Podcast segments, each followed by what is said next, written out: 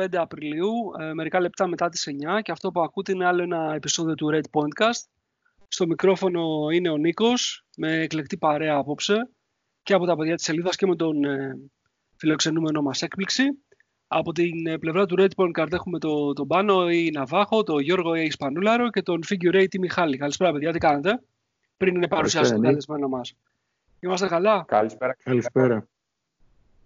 Ωραία. Λοιπόν, ε, και όπως είπα, λοιπόν, έχουμε και ένα καλεσμένο σήμερα, καλεσμένο έκπληξη.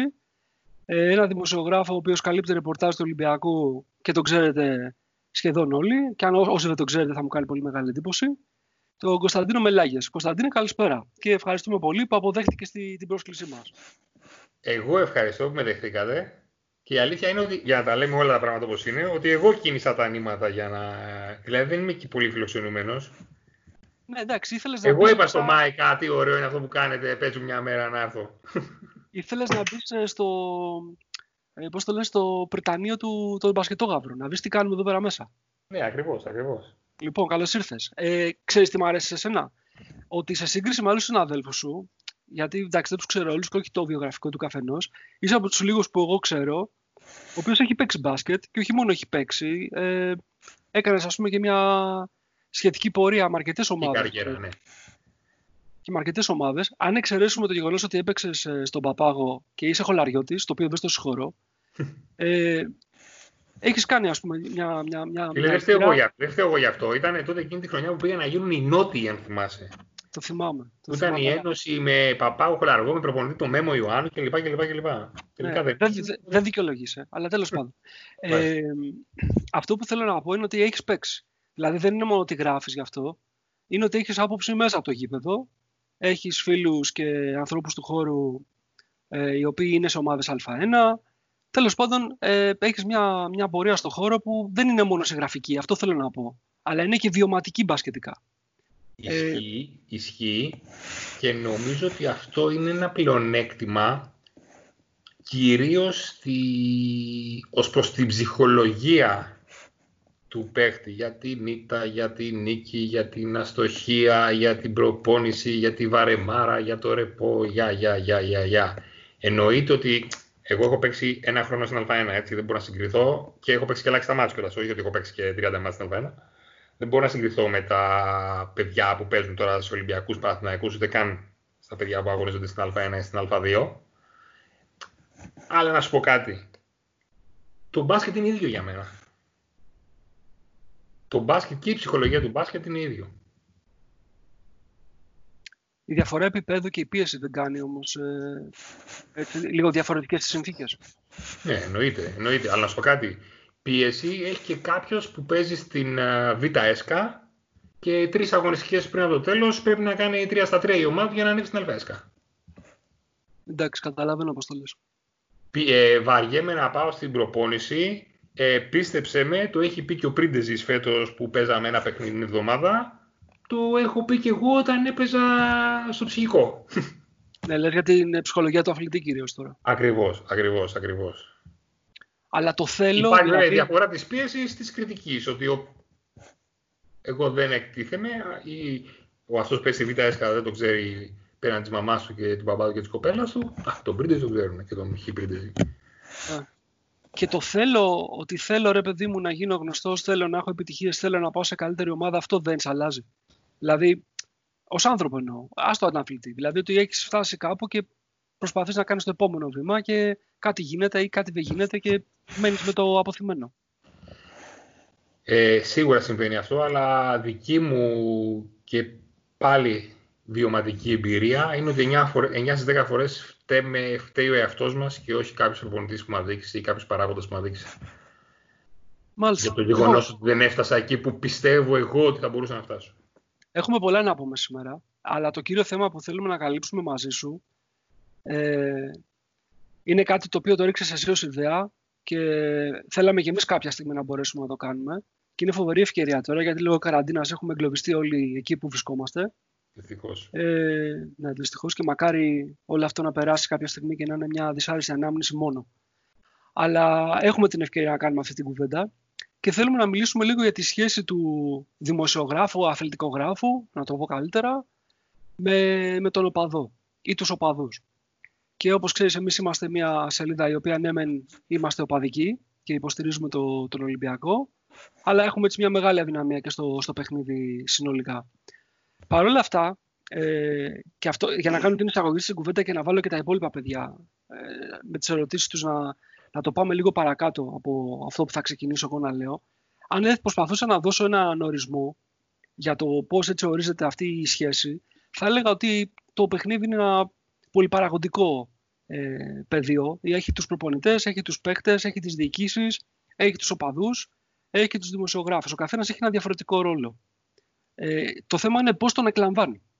Δηλαδή, πολλές φορές ο οπαδός εκλαμβάνει το δικό του ρόλο διαφορετικά από τον εκλαμβάνει ο δημοσιογράφος, η διοίκηση, οι παίχτες, οι προπονητές. Και κατά τη στοιχεία ε, μπορούμε να δούμε και για άλλου. Και ο δημοσιογράφος. Ναι. Ε, από κάποιο σημείο και έπειτα, από, από το σημείο δηλαδή εκείνο που φύγαμε από την ε, δημοσιογραφία που γινόταν κυρίως μέσα από τις εφημερίδες και μπήκαμε στα social media, νομίζω ότι η όλη κατάσταση και η όποια σχέση μεταξύ οπαδών και δημοσιογράφων, λίγο πολύ ε, βγήκε έτσι εκτός πλαισίου. Και ο λόγος που εγώ νομίζω ότι έγινε αυτό είναι ότι υπάρχει μια πολύ μεγάλη αγωνία από τους δημοσιογράφους να βγάλουν την είδηση, γιατί ο κόσμος καταναλώνει ειδήσεις πλέον ε, με ένα κινητό στο χέρι. Ε, αναζητά συνεχώς να μάθει κάτι, ε, αναζητά μια ευκαιρία να κρίνει, να δικαι, επί δικαίων και αδίκων και με σχόλια πολλές φορές αποκρουστικά, αλλά το κάνει. Και υπάρχει μια ολόκληρη εμπορική δραστηριότητα γύρω από αυτό. Είτε από κλικς, που είναι στις ε, σελίδες που εσείς οι οι αθλητικογράφοι γράφετε τα κείμενά σας. Ε, είτε ακόμα και σε άλλα μέσα, δηλαδή ακόμα και στην τηλεόραση πολλές φορές. Βλέπεις ότι επηρεάζονται ε, σχόλια από δημοσιογράφους από τον τρόπο με τον οποίο θα εκλειθεί αυτό από τα social media.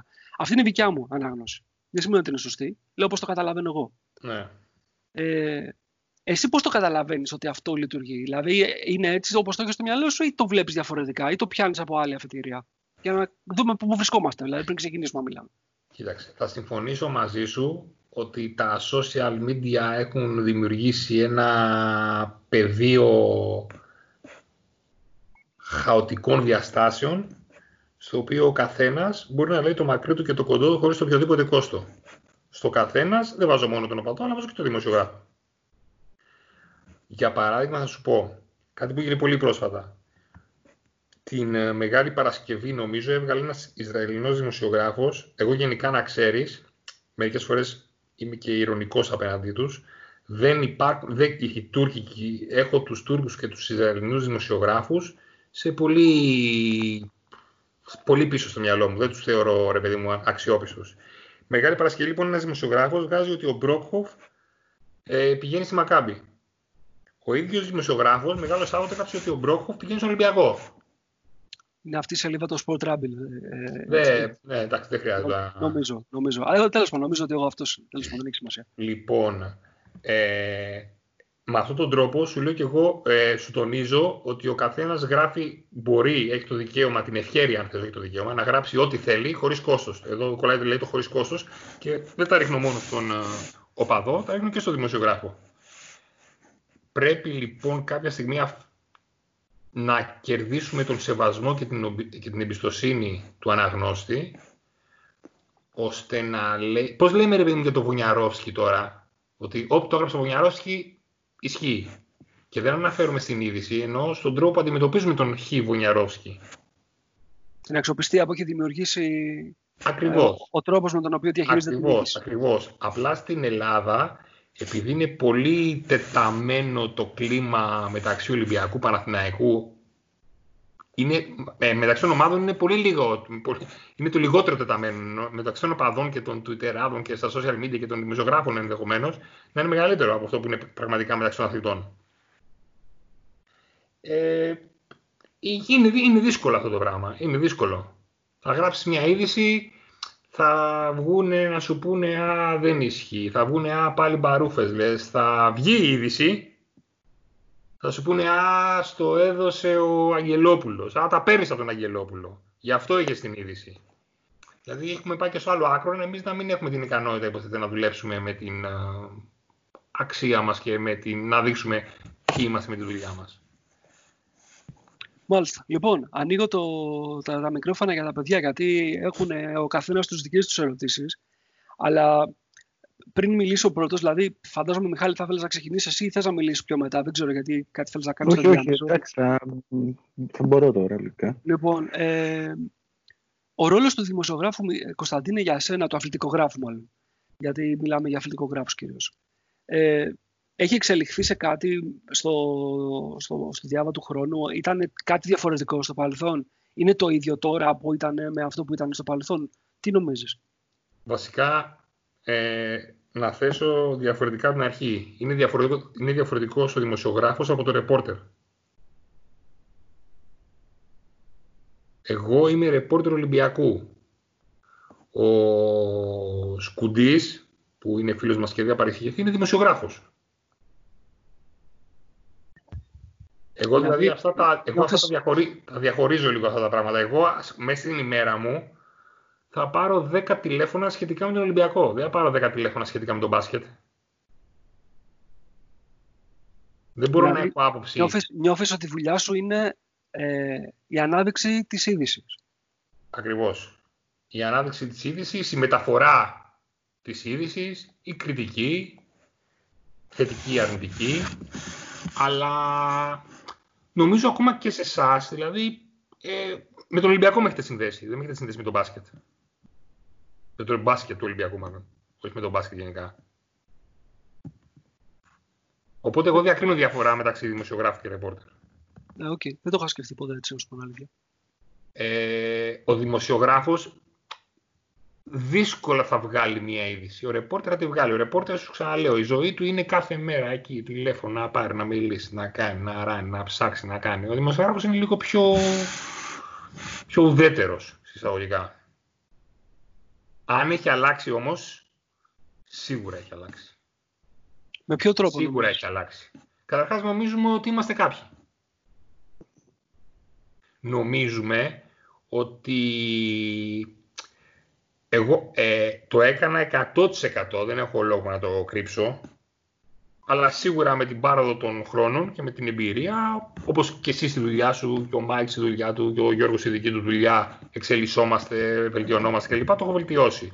Παλιά δηλαδή υπήρχαν στιγμές που έλεγα πω πω θα δεις τώρα θα του γράψω του Χ και που πιέστηκε ο Χ αν θα γράψει ο Μελάγες κάτι για τις βολές, ξέρω εγώ, ή ότι μασούσε την τζίγλα με τον Ρανίσκο και όχι με, τη, με το Σαγόνι, ξέρω εγώ. Πολλοί δημοσιογράφοι νομίζουμε ότι είμαστε κάτι άλλο από αυτό που πραγματικά είμαστε. Νο, ε, χαίρομαι, μ' αρέσει να ξέρω ότι διαμορφώνω άποψη, μ' αρέσει να ξέρω ότι αυτό που θα γράψω στο blog μου θα βάλει σε σκέψεις 10 ανθρώπους, και επειδή με έχουν εμπιστευτεί θα το πιστέψουν αυτοί οι 10 άνθρωποι αλλά σε καμία περίπτωση δεν μπορούμε να ξεπεράσουμε την πραγματικότητα ή το ρόλο μας. Και Υπάρχουν... πώς νομίζω το σκέφτονται έτσι, σαν και εσένα, από, από τους συναδέλφους εννοώ. Δεν θα σου μιλήσω για τους συναδέλφους μου του Ολυμπιακού. Ε, τώρα όχι, με βάζει όχι, όχι, όχι του Ολυμπιακού, γενικά. Δεν θέλω να μου πεις του Ολυμπιακού. Από το Υπά, του, υπάρχουν, του υπάρχουν, σου. υπάρχουν πολλά παιδιά που το σκέφτονται έτσι. Υπάρχουν κι άλλα που δεν το σκέφτονται έτσι όμως.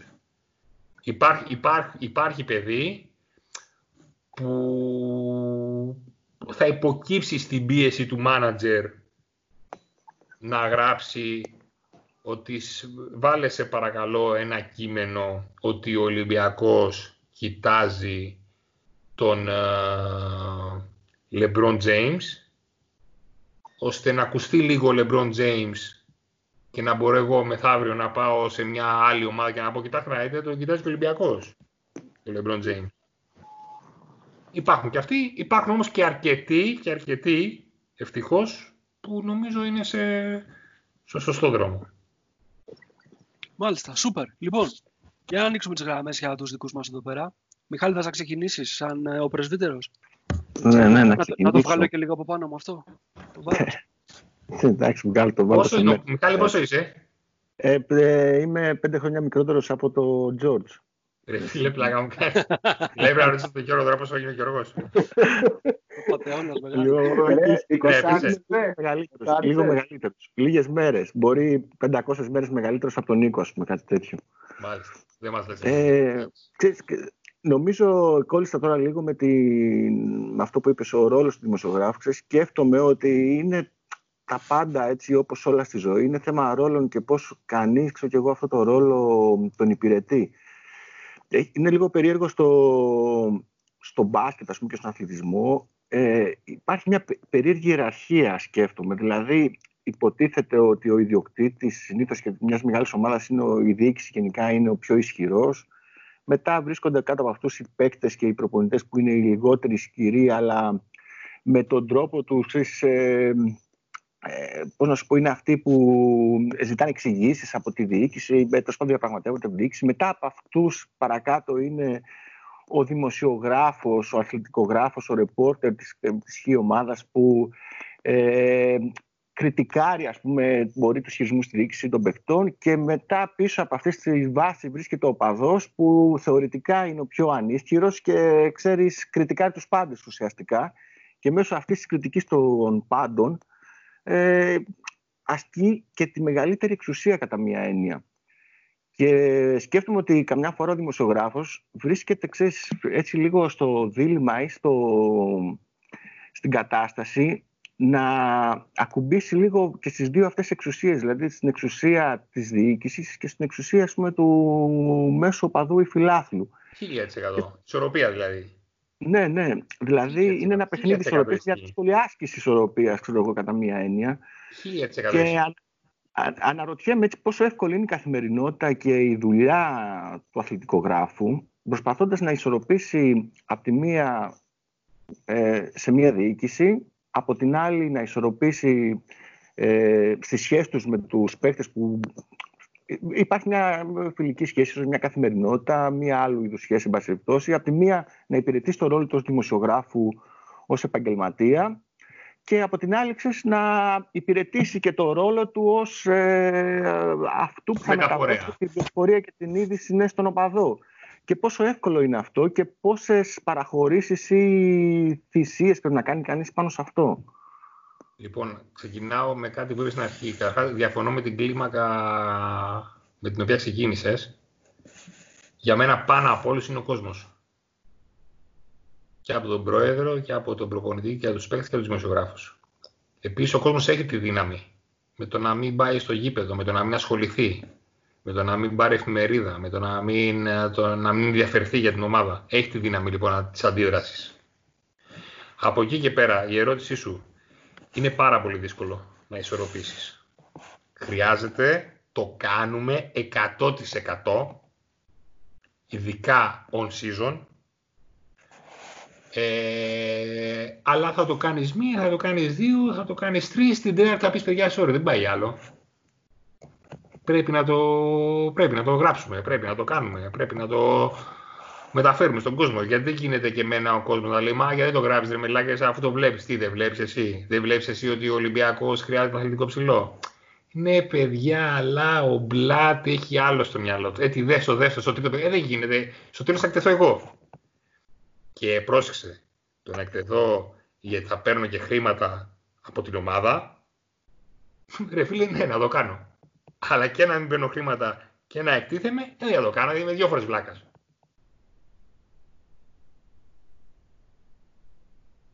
Ναι. Δηλαδή, ε, κατά μία έννοια, είναι μια, η καθημερινότητα είναι μια άσκηση, ας πούμε, που προσπαθείς από τη μία να προστατεύσεις αυτό που λέμε ηρεμία ομάδας, αυτό που λέτε εσύ δημοσιογράφοι, δηλαδή κατά την άλλη... Να... να ξέρεις ότι ο καλύτερος ρεπόρτερ οποιασδήποτε ομάδας γράφει, ταβάνει, ταβάνει το 10% όσων ξέρει. Ναι, εντάξει, λογικό. Είναι πολύ μικρό ποσοστό. Δηλαδή για να βγει ο τσακωμός του Τσέρι με τον Baldwin που τσακώθηκαν στην προπόνηση.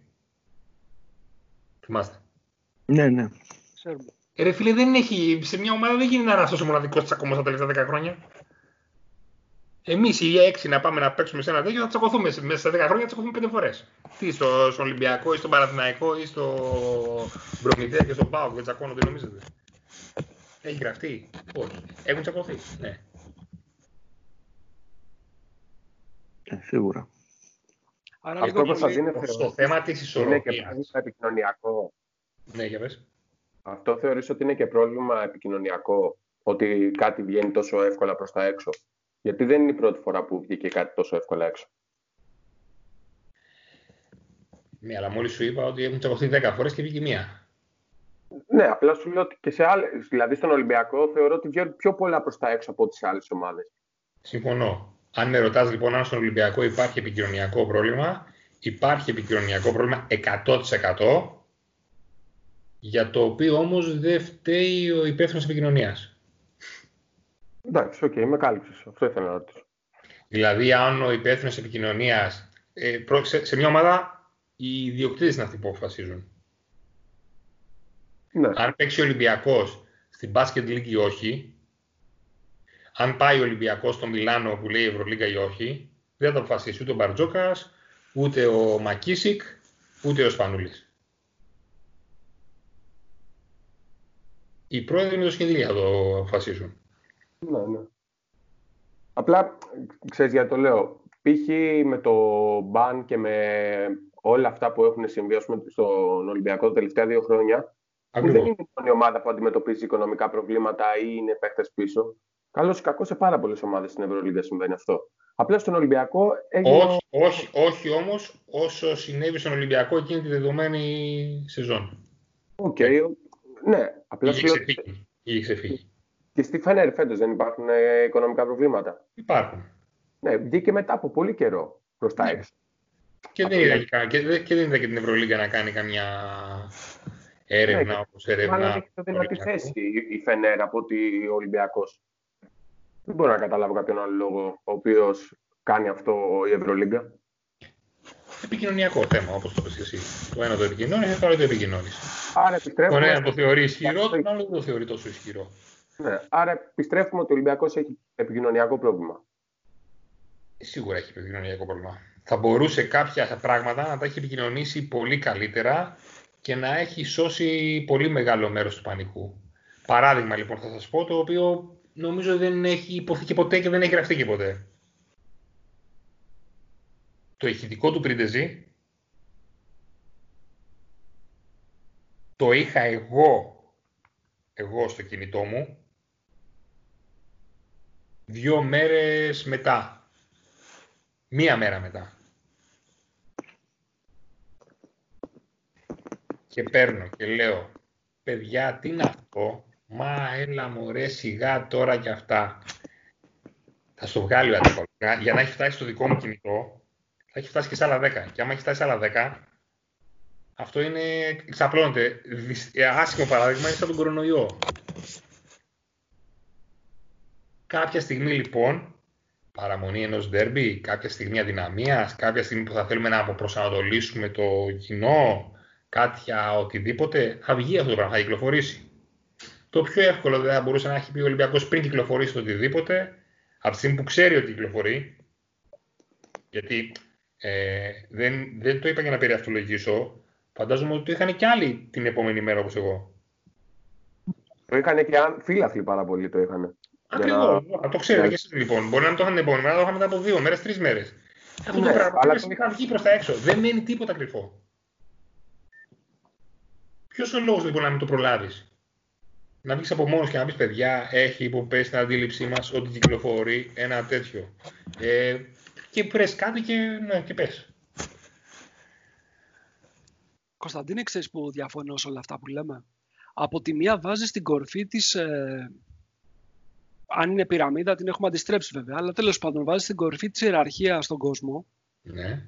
Ε, δεν ξέρω βέβαια αν τον βάζεις με την έννοια του πελάτη ή με την έννοια του έμεσου χρηματοδότη ή με την έννοια οποιαδήποτε έννοια τον, τον βάζουμε στην κορυφή. Μάλλον με την έννοια του ισχυρού τον έβαλε. Ναι, με την έννοια του ισχυρού, εντάξει. Ναι. Ε, αλλά από την ίδια στιγμή, όταν έρχεται η δική σου η σειρά, όχι προσωπικά, μιλάω για το ρόλο ναι. σας τώρα, έτσι, να διαχειριστείς ε, επικοινωνιακά το τι πρέπει να μάθει ο ισχυρός, του το αποκρύπτεις. Γιατί θεωρείς εσύ ότι η δικιά σου σχέση, και δεν λέω συνδιαλλαγή, σχέση ναι, ναι. Ε, με τον παίκτη, ας πούμε, ή με τον προπονητή, ή με τη διοίκηση, ε, είτε και με κανέναν, απλά να το κρίνεις από μόνος σου, ναι, ναι, ναι. ότι είναι πιο σημαντική από το να ε, επιτελέσεις ας πούμε, την υπηρεσία την οποία κάνει ο ρόλος. Μα σίγουρα Αυτό πώς δουλεύει; Είναι, είναι σίγουρα πιο σημαντικό να αποκρύψω ότι τσακώθηκε ο Χ με τον Ψ στην προπόνηση και τους έδιωξε ο Σφερόπουλος από το να το μάθεις εσύ και ο Μάρα και ο Γιώργος. Άρα δεν, είμαι, άρα δεν, είναι, άρα δεν είναι ο παδός όσο ισχυρός όσο ισχυρίζεσαι. Αυτό θέλω να πω. Σε τι θα σε εξυπηρετήσεις εσύ να το μάθεις; Ναι, είναι, είναι χρήσιμος.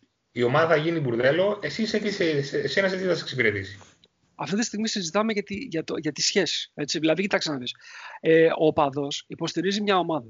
Ναι. Δεν, σημαίνει ότι, δεν σημαίνει ότι επειδή την υποστηρίζει, ε, την υποστηρίζει ε, ε, με παροπίδες και ότι δέχεται τα πάντα τα οποία συμβαίνουν φυσιολογικά. Σίγουρα. Ούτε, ούτε ότι θα βγει στους δρόμους να παίζει ξύλο γιατί η δικιά του ομάδα είναι καλύτερη από τις άλλες. Αυτό το κάνουν λίγοι. Οι Σίγουρα. πολλοί υποστηρίζουν μια ομάδα γιατί για κάποιους τυχή τυχαίους ή μη λόγους ταυτίστηκαν μαζί της σε κάποια χρονική στιγμή της ζωής τους και δεν έχουν ποτέ την διάθεση να την αλλάξουν. Έτσι. Ναι, λοιπόν, καταλαβαίνω. Άρα λοιπόν δεν σημαίνει ότι επειδή την υποστηρίζουν ότι καταπίνουν αμάσιτο οτιδήποτε τους δίνει κάποιος άλλος. Άρα θέλουν να ξέρουν την αλήθεια. Θέλουν να ξέρουν τι συμβαίνει με αυτό το οποίο αφιερώνουν το χρόνο τους, τα χρήματά τους. Ε, την ε, χολοσκάνε όταν χάνει. Δηλαδή, αν π.χ. ας πούμε, μια ομάδα, λέω ένα παράδειγμα τώρα, όχι για τον Ολυμπιακό, είναι Ναι. μια κλίκα στα αποδητήρια η οποία την ελέγχει, ο οπαδός θέλει να το γνωρίζει. Άσχετα αν για να μην διαλυθεί τελείως η ομάδα, κάποιος δημοσιογράφος αποφασίσει να μην το βγάλει προς τα έξω. Καταλαβαίνετε πώς το λέω; Ναι. Καταλαβαίνεις πώς το λες, αλλά εδώ πάλι έρχεται αυτό που είπε πριν ο, νωρίτερα ο Μάικ γιατί με τη λέξη κλειδί ισορροπίες. Και οι ισορροπίες, πρόσεξε, για μένα όσο καλύτερος είσαι στη δουλειά σου, τόσο λιγότερο χρειάζεσαι τις ισορροπίες. Δηλαδή, αν εγώ για να βγάλω μια είδηση δεν παίρνω ούτε- ούτε ένα τηλέφωνο άνθρωπο της ομάδας παρά μόνο το τελευταίο για την επιβεβαίωση δεν χρειάζεται να κρατήσουμε κάποιες ισορροπίες. Αν εγώ δεν ε, μπαίνω στο αεροπλάνο με την ομάδα με δικά τους έξοδα δεν χρειάζεται να, κρα- να, να, να κρατήσω κάποια ισορροπία. Καταλαβαίνεις τι εννοώ; Ναι. ότι με έβαλαν στο τσάρτερ για να πάω στο, στη Βαλένθια, ε, άρα και εγώ μην γράψω τώρα αυτό μωρέ για να ξαναμπω στο τσάρτερ. Οπότε αυτός, αυτοί είναι διαχωρισμοί που πρέπει να κάνει ένας δημοσιογράφος από μόνος του. Ναι. Από την άλλη, επαναλαμβάνω ότι δεν θεωρώ ότι θα εξυπηρετήσει σε κάτι το να μία πληροφορία η οποία θα κάνει κακό στην ομάδα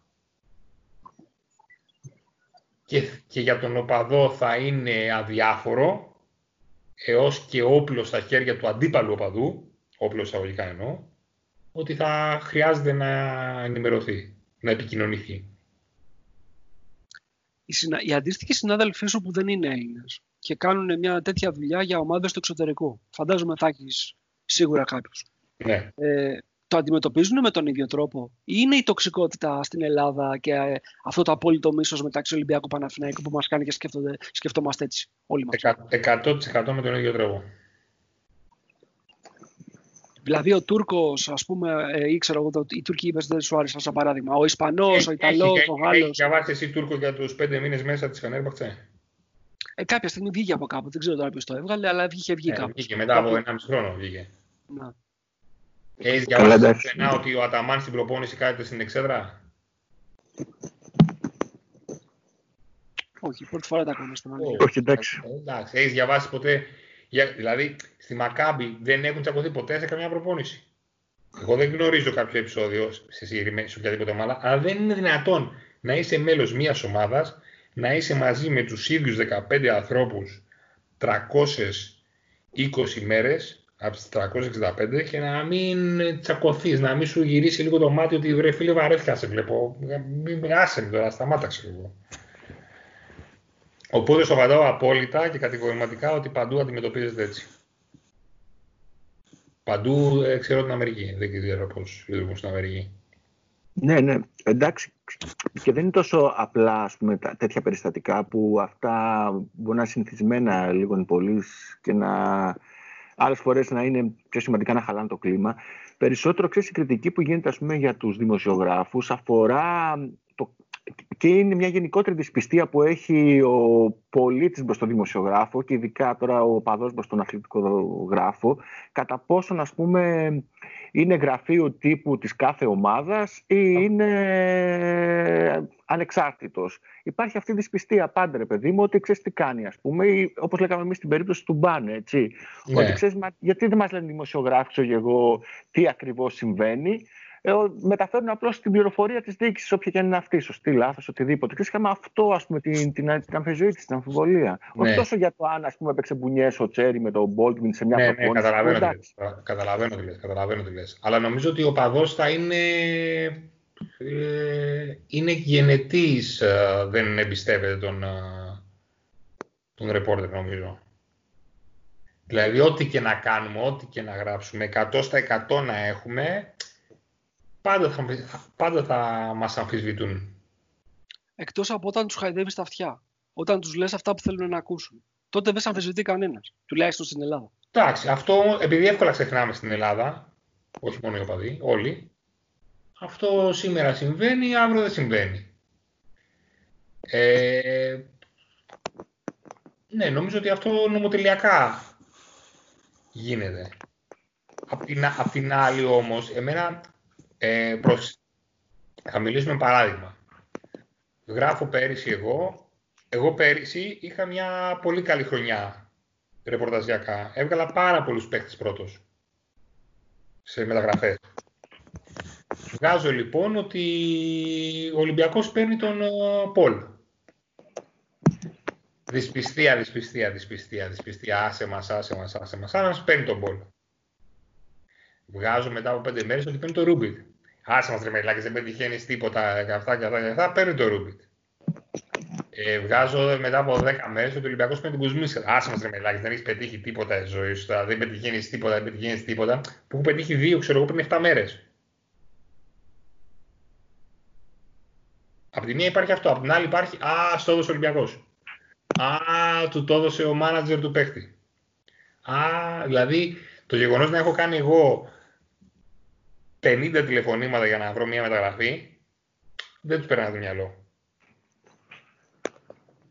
Οπότε αυτή είναι μια δυσπιστία που εγώ την μεταφράζω στο δικό μου μυαλό ως αδικία. Αν έχω γράψει μαλακίες και μπαρούφες, πω άπειρες.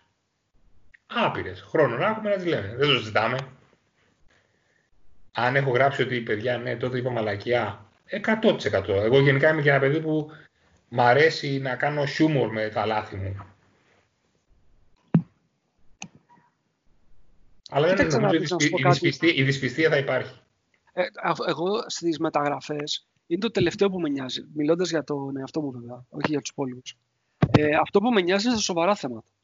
Ε, δηλαδή, το να μην βρεις μια μεταγραφή και να μην βρεις και καμία μεταγραφή, ε, να σου πω την αλήθεια, δεν, δεν με ενοχλεί. Αλλά ναι. με ενοχλεί π.χ. Και δεν αν θυμάσαι νομίζω και μετά από πέντε μέρες, δέκα μέρες. Ε, εντάξει, OK. Okay. Και τι έγινε, δηλαδή. Και κάτι τρέξει. Ναι, λοιπόν, δηλαδή. Αλλά στα ένα παιχνίδι ανταγωνισμού μεταξύ μας αυτό παρά.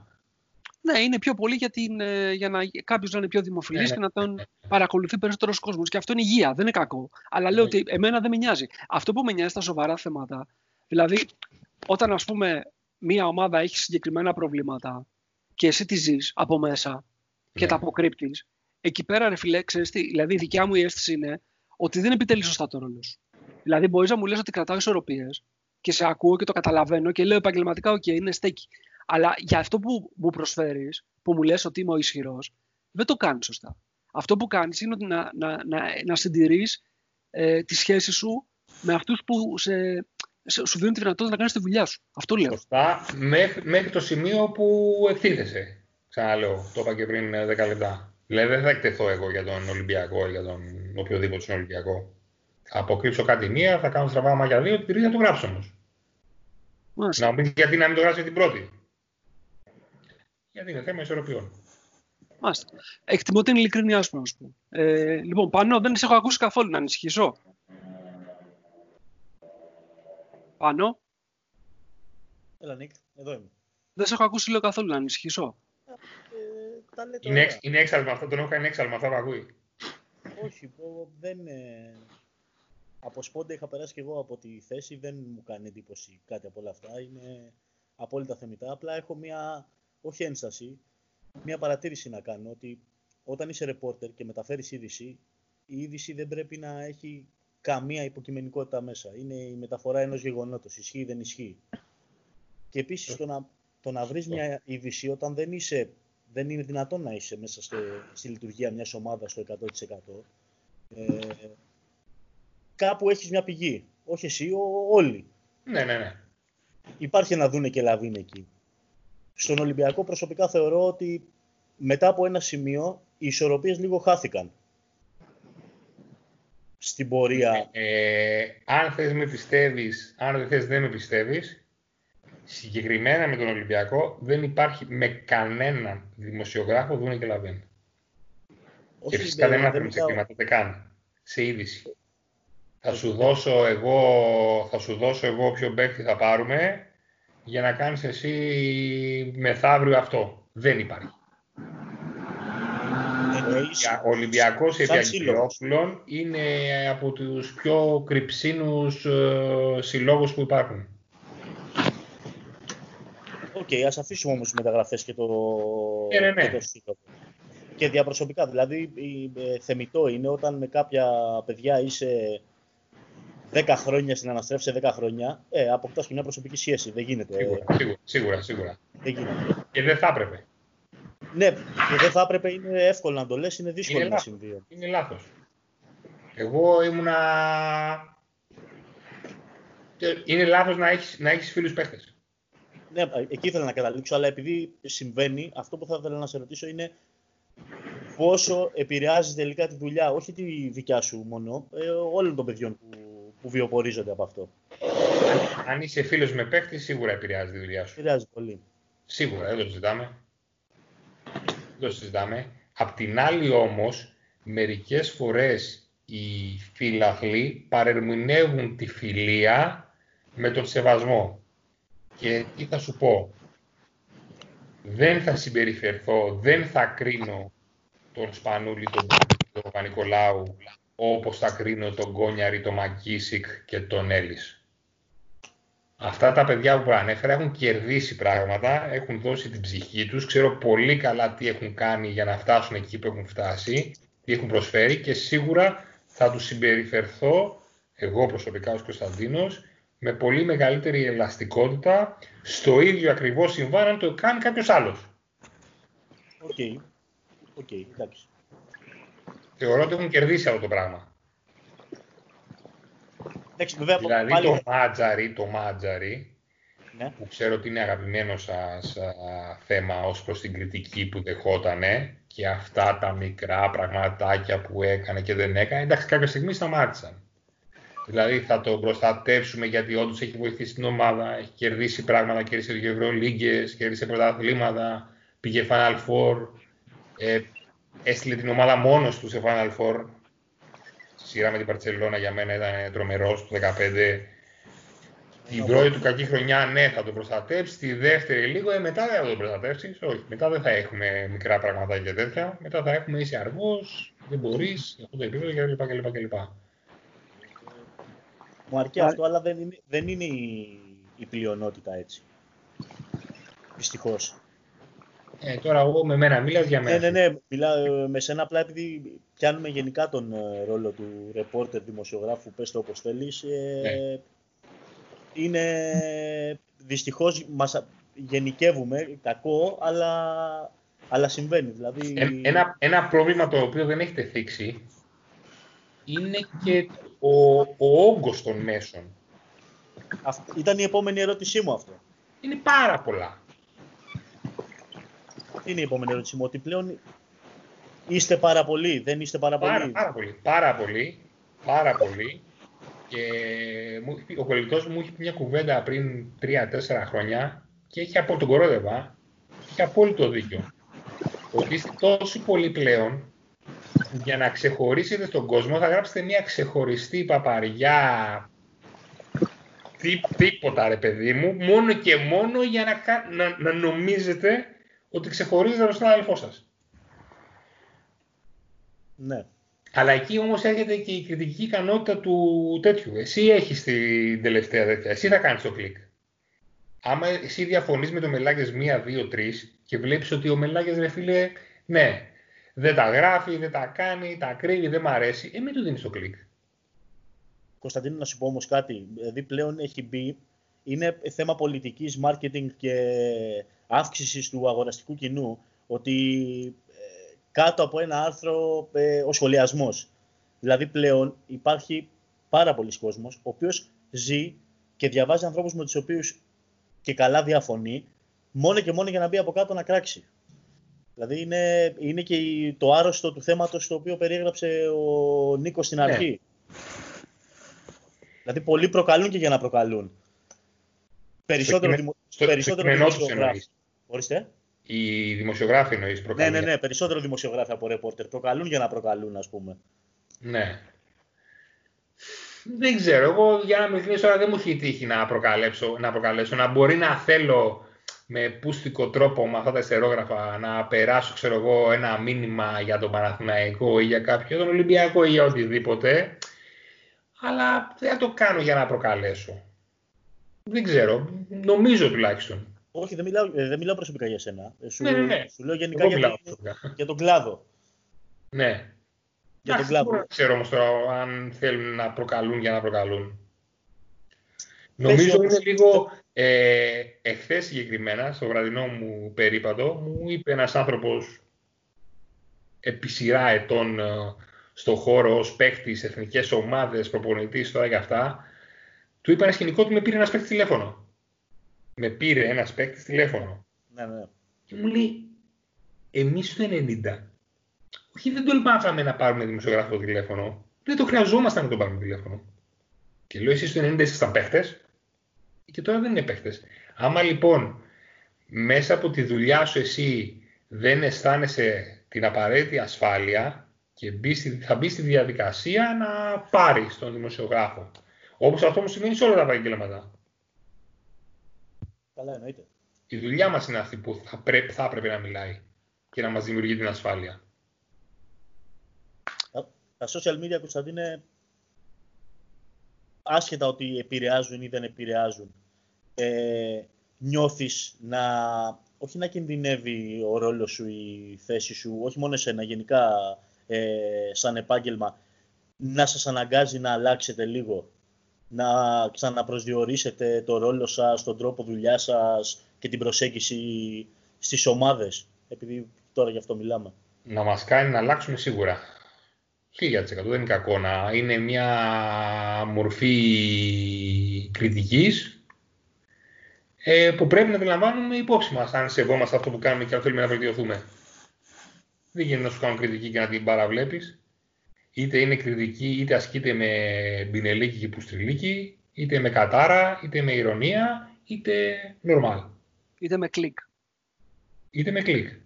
Φυσικά. Φυσικά.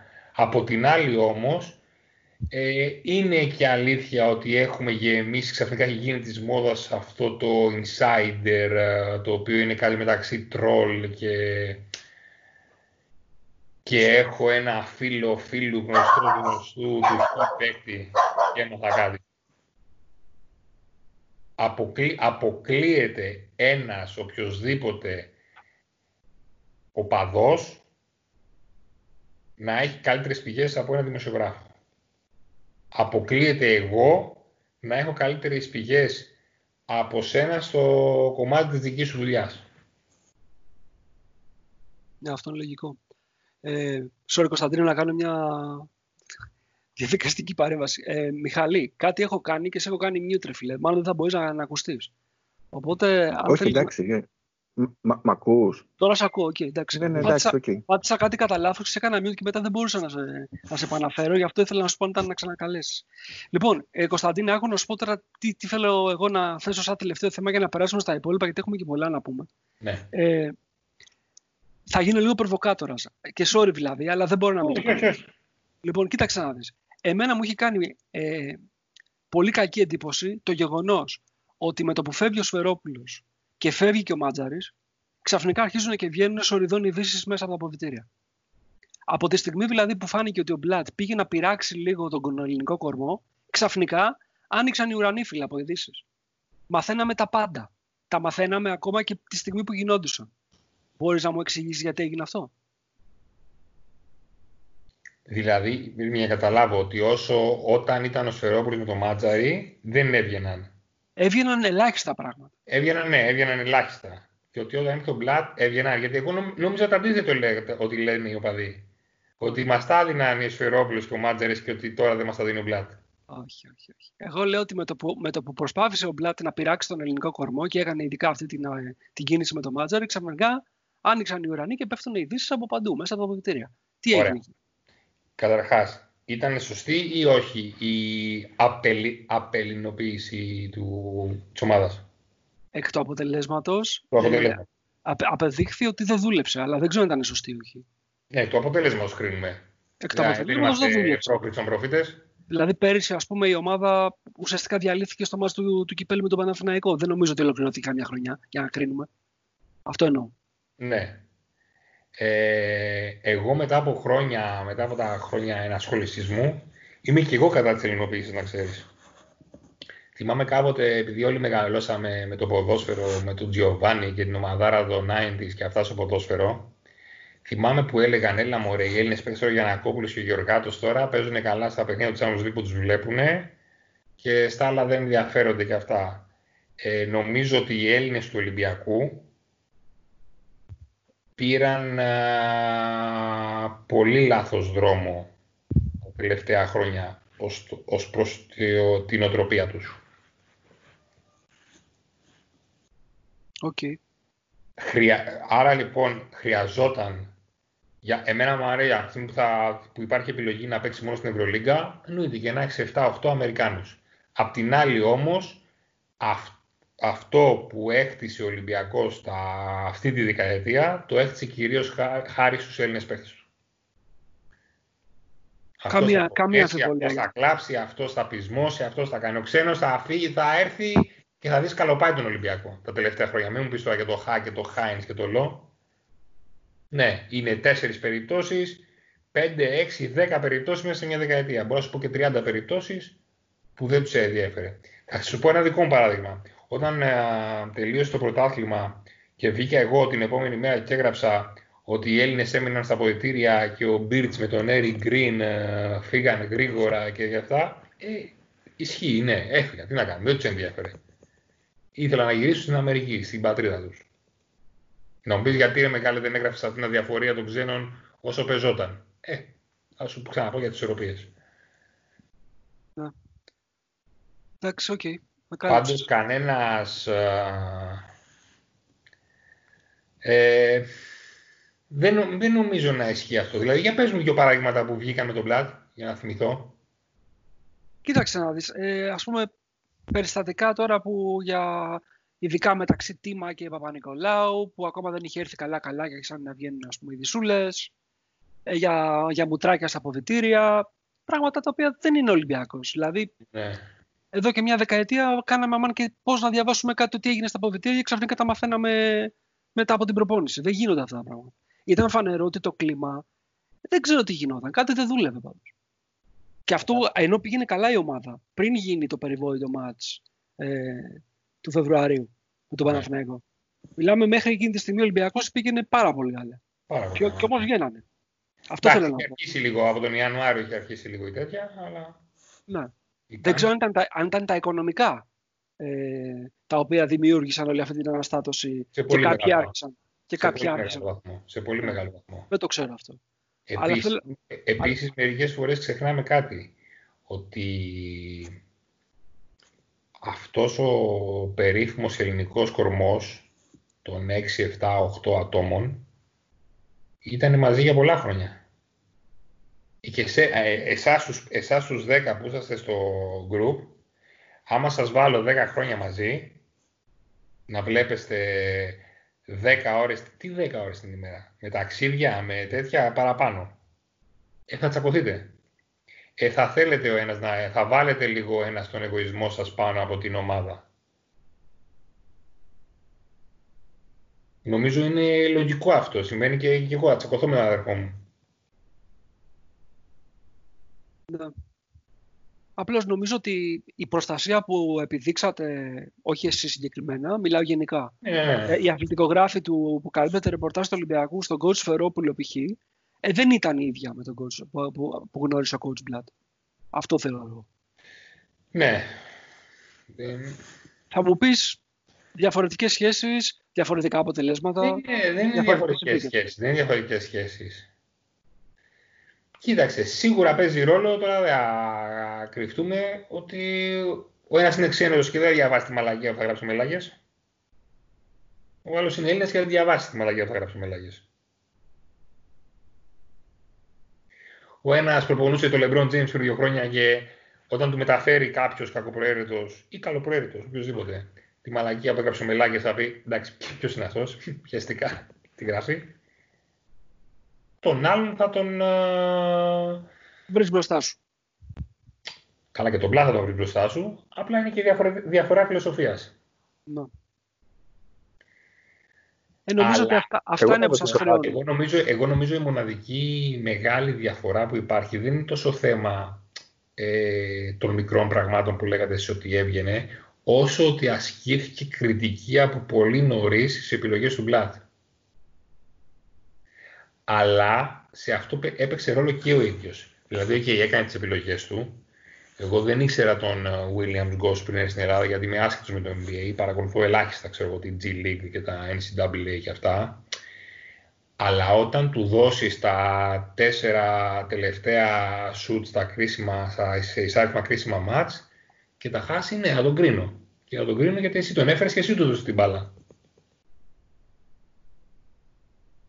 Ναι, το θέμα είναι, ξέρεις, το- ε, λίγο πολύ, μην, τα, ας πούμε, μην υπερβάλλουμε, ότι τον έκρινε ας πούμε, ο χι δημοσιογράφος του Ολυμπιακού, ο Κωνσταντίνος ή οποιοδήποτε, π.χ. δεν έχει μεγάλη σημασία, αλλά πιστεύω ότι το θέμα ήταν και ουσιαστικό στην προκειμένη περίπτωση. Δηλαδή υπήρχε α- αναταραχή στην ομάδα σε σχέση ας πούμε, με το γιατί πήρε ο Γκος τα τελευταία σου, όχι γιατί το έγραψε π.χ. ο ένας αθλητικογράφος.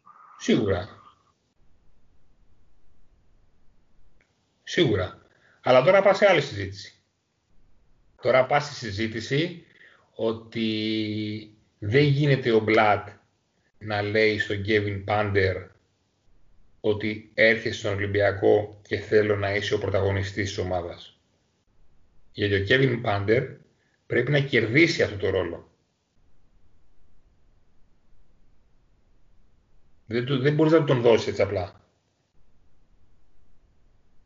Μιλάς, μιλάς για μια ομάδα όπως ο Ολυμπιακός που έχει πολύ συγκεκριμένη ιεραρχική δομή και είναι μια ομάδα επιτυχιών ή μιλάς γενικά για, την, ε, για, για το ότι έρχεται κάποιος και καπελώνει ουσιαστικά με τις αποφάσεις του ε, το, το υπόλοιπο ρόστερ. Πώς το, πώς το εννοείς; Όχι, το εννοώ, το εννοώ ότι τα πάντα κερδίζονται στην προπόνηση. Ισχύει αυτό. Τα πάντα κερδίζονται στην προπόνηση.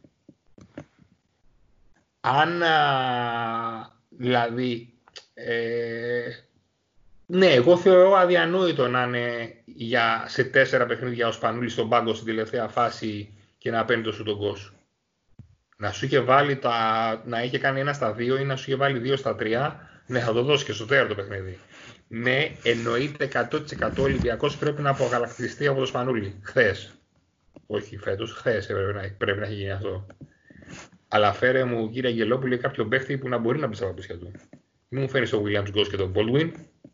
Φέρε μου το Ντεκολό, φέρε μου τον Σέρχιο Ροντρίγκετ, φέρε μου τον Σλούκα. Από τη στιγμή όμως που έχει κάνει αυτές τις επιλογές ο Μπλατ και δεν πρέπει να του δώσεις την ευκαιρία να δημιουργήσει τους καινούριου leading guard, τον καινούριο leading guard, τον Ναι. καινούριο power forward όπως έκανε με το Lendey την επιλογή του, άσχετα αν βγήκε ή όχι. Δεν πρέπει. Τον έδιωξε ο ίδιος. Λέω ότι που λέμε γιατί, γιατί να είναι τέσσερις, ναι, ναι, τέσσερις ναι, φάσεις συμφωνώ, ο Γκος συμφωνώ, και ο συμφωνώ, Σπανούλης. συμφωνώ. Μα Αυτό το είναι. έκανε. Με, το, με τον Γκος το έκανε. Για την κριτική λέμε που του ασκήθηκε, αυτό λέω. Δηλαδή δεν ήταν λίγο άδικο. Γιατί ουσιαστικά αυτό τον έφερες να κάνει τον Μπλατ.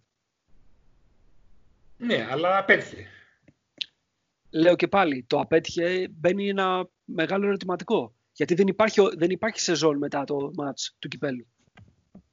Ευρωπαϊκή σεζόν; Η ευρωπαϊκή σεζόν έχει αποτύχει για ένα μάτς. Είναι σε ένα μάτς δεν έχει πάρει τη- την πρόκληση στα play-off.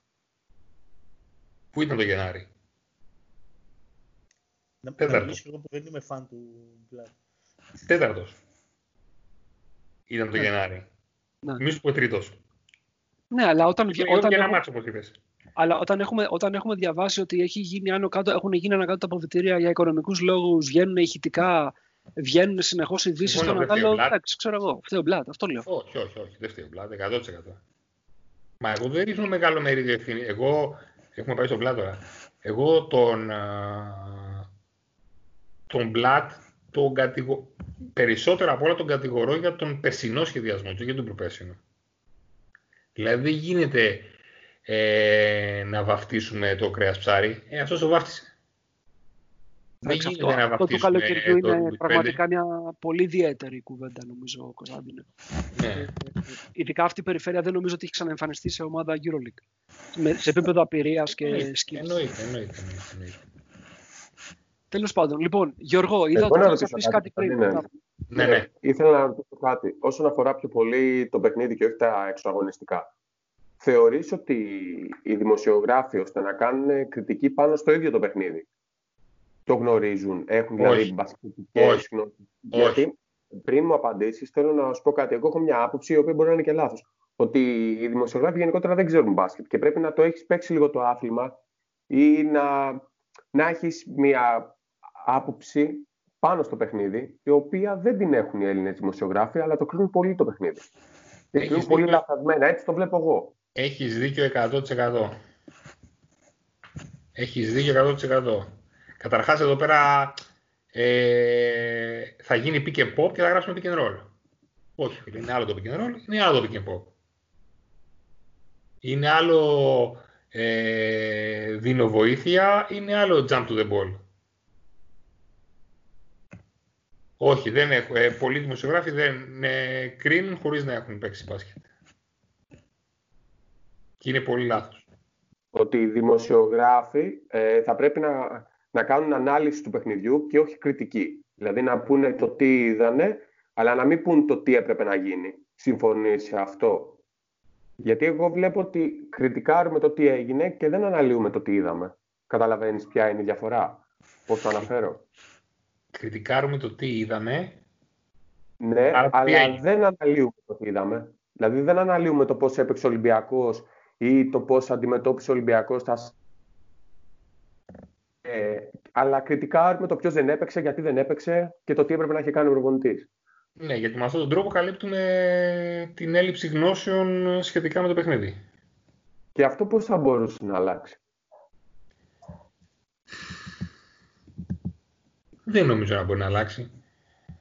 Οπότε, Δεν μπορεί δεν- να... οπότε ε, μ, το ένας τρόπος θα μπορούσε να είναι να παρακολουθείς κάποια σεμινάρια, προπονητικής εννοώ, απλά όχι αυτά που κάνουν, που μιλάνε οι κορυφαίοι των κορυφαίων.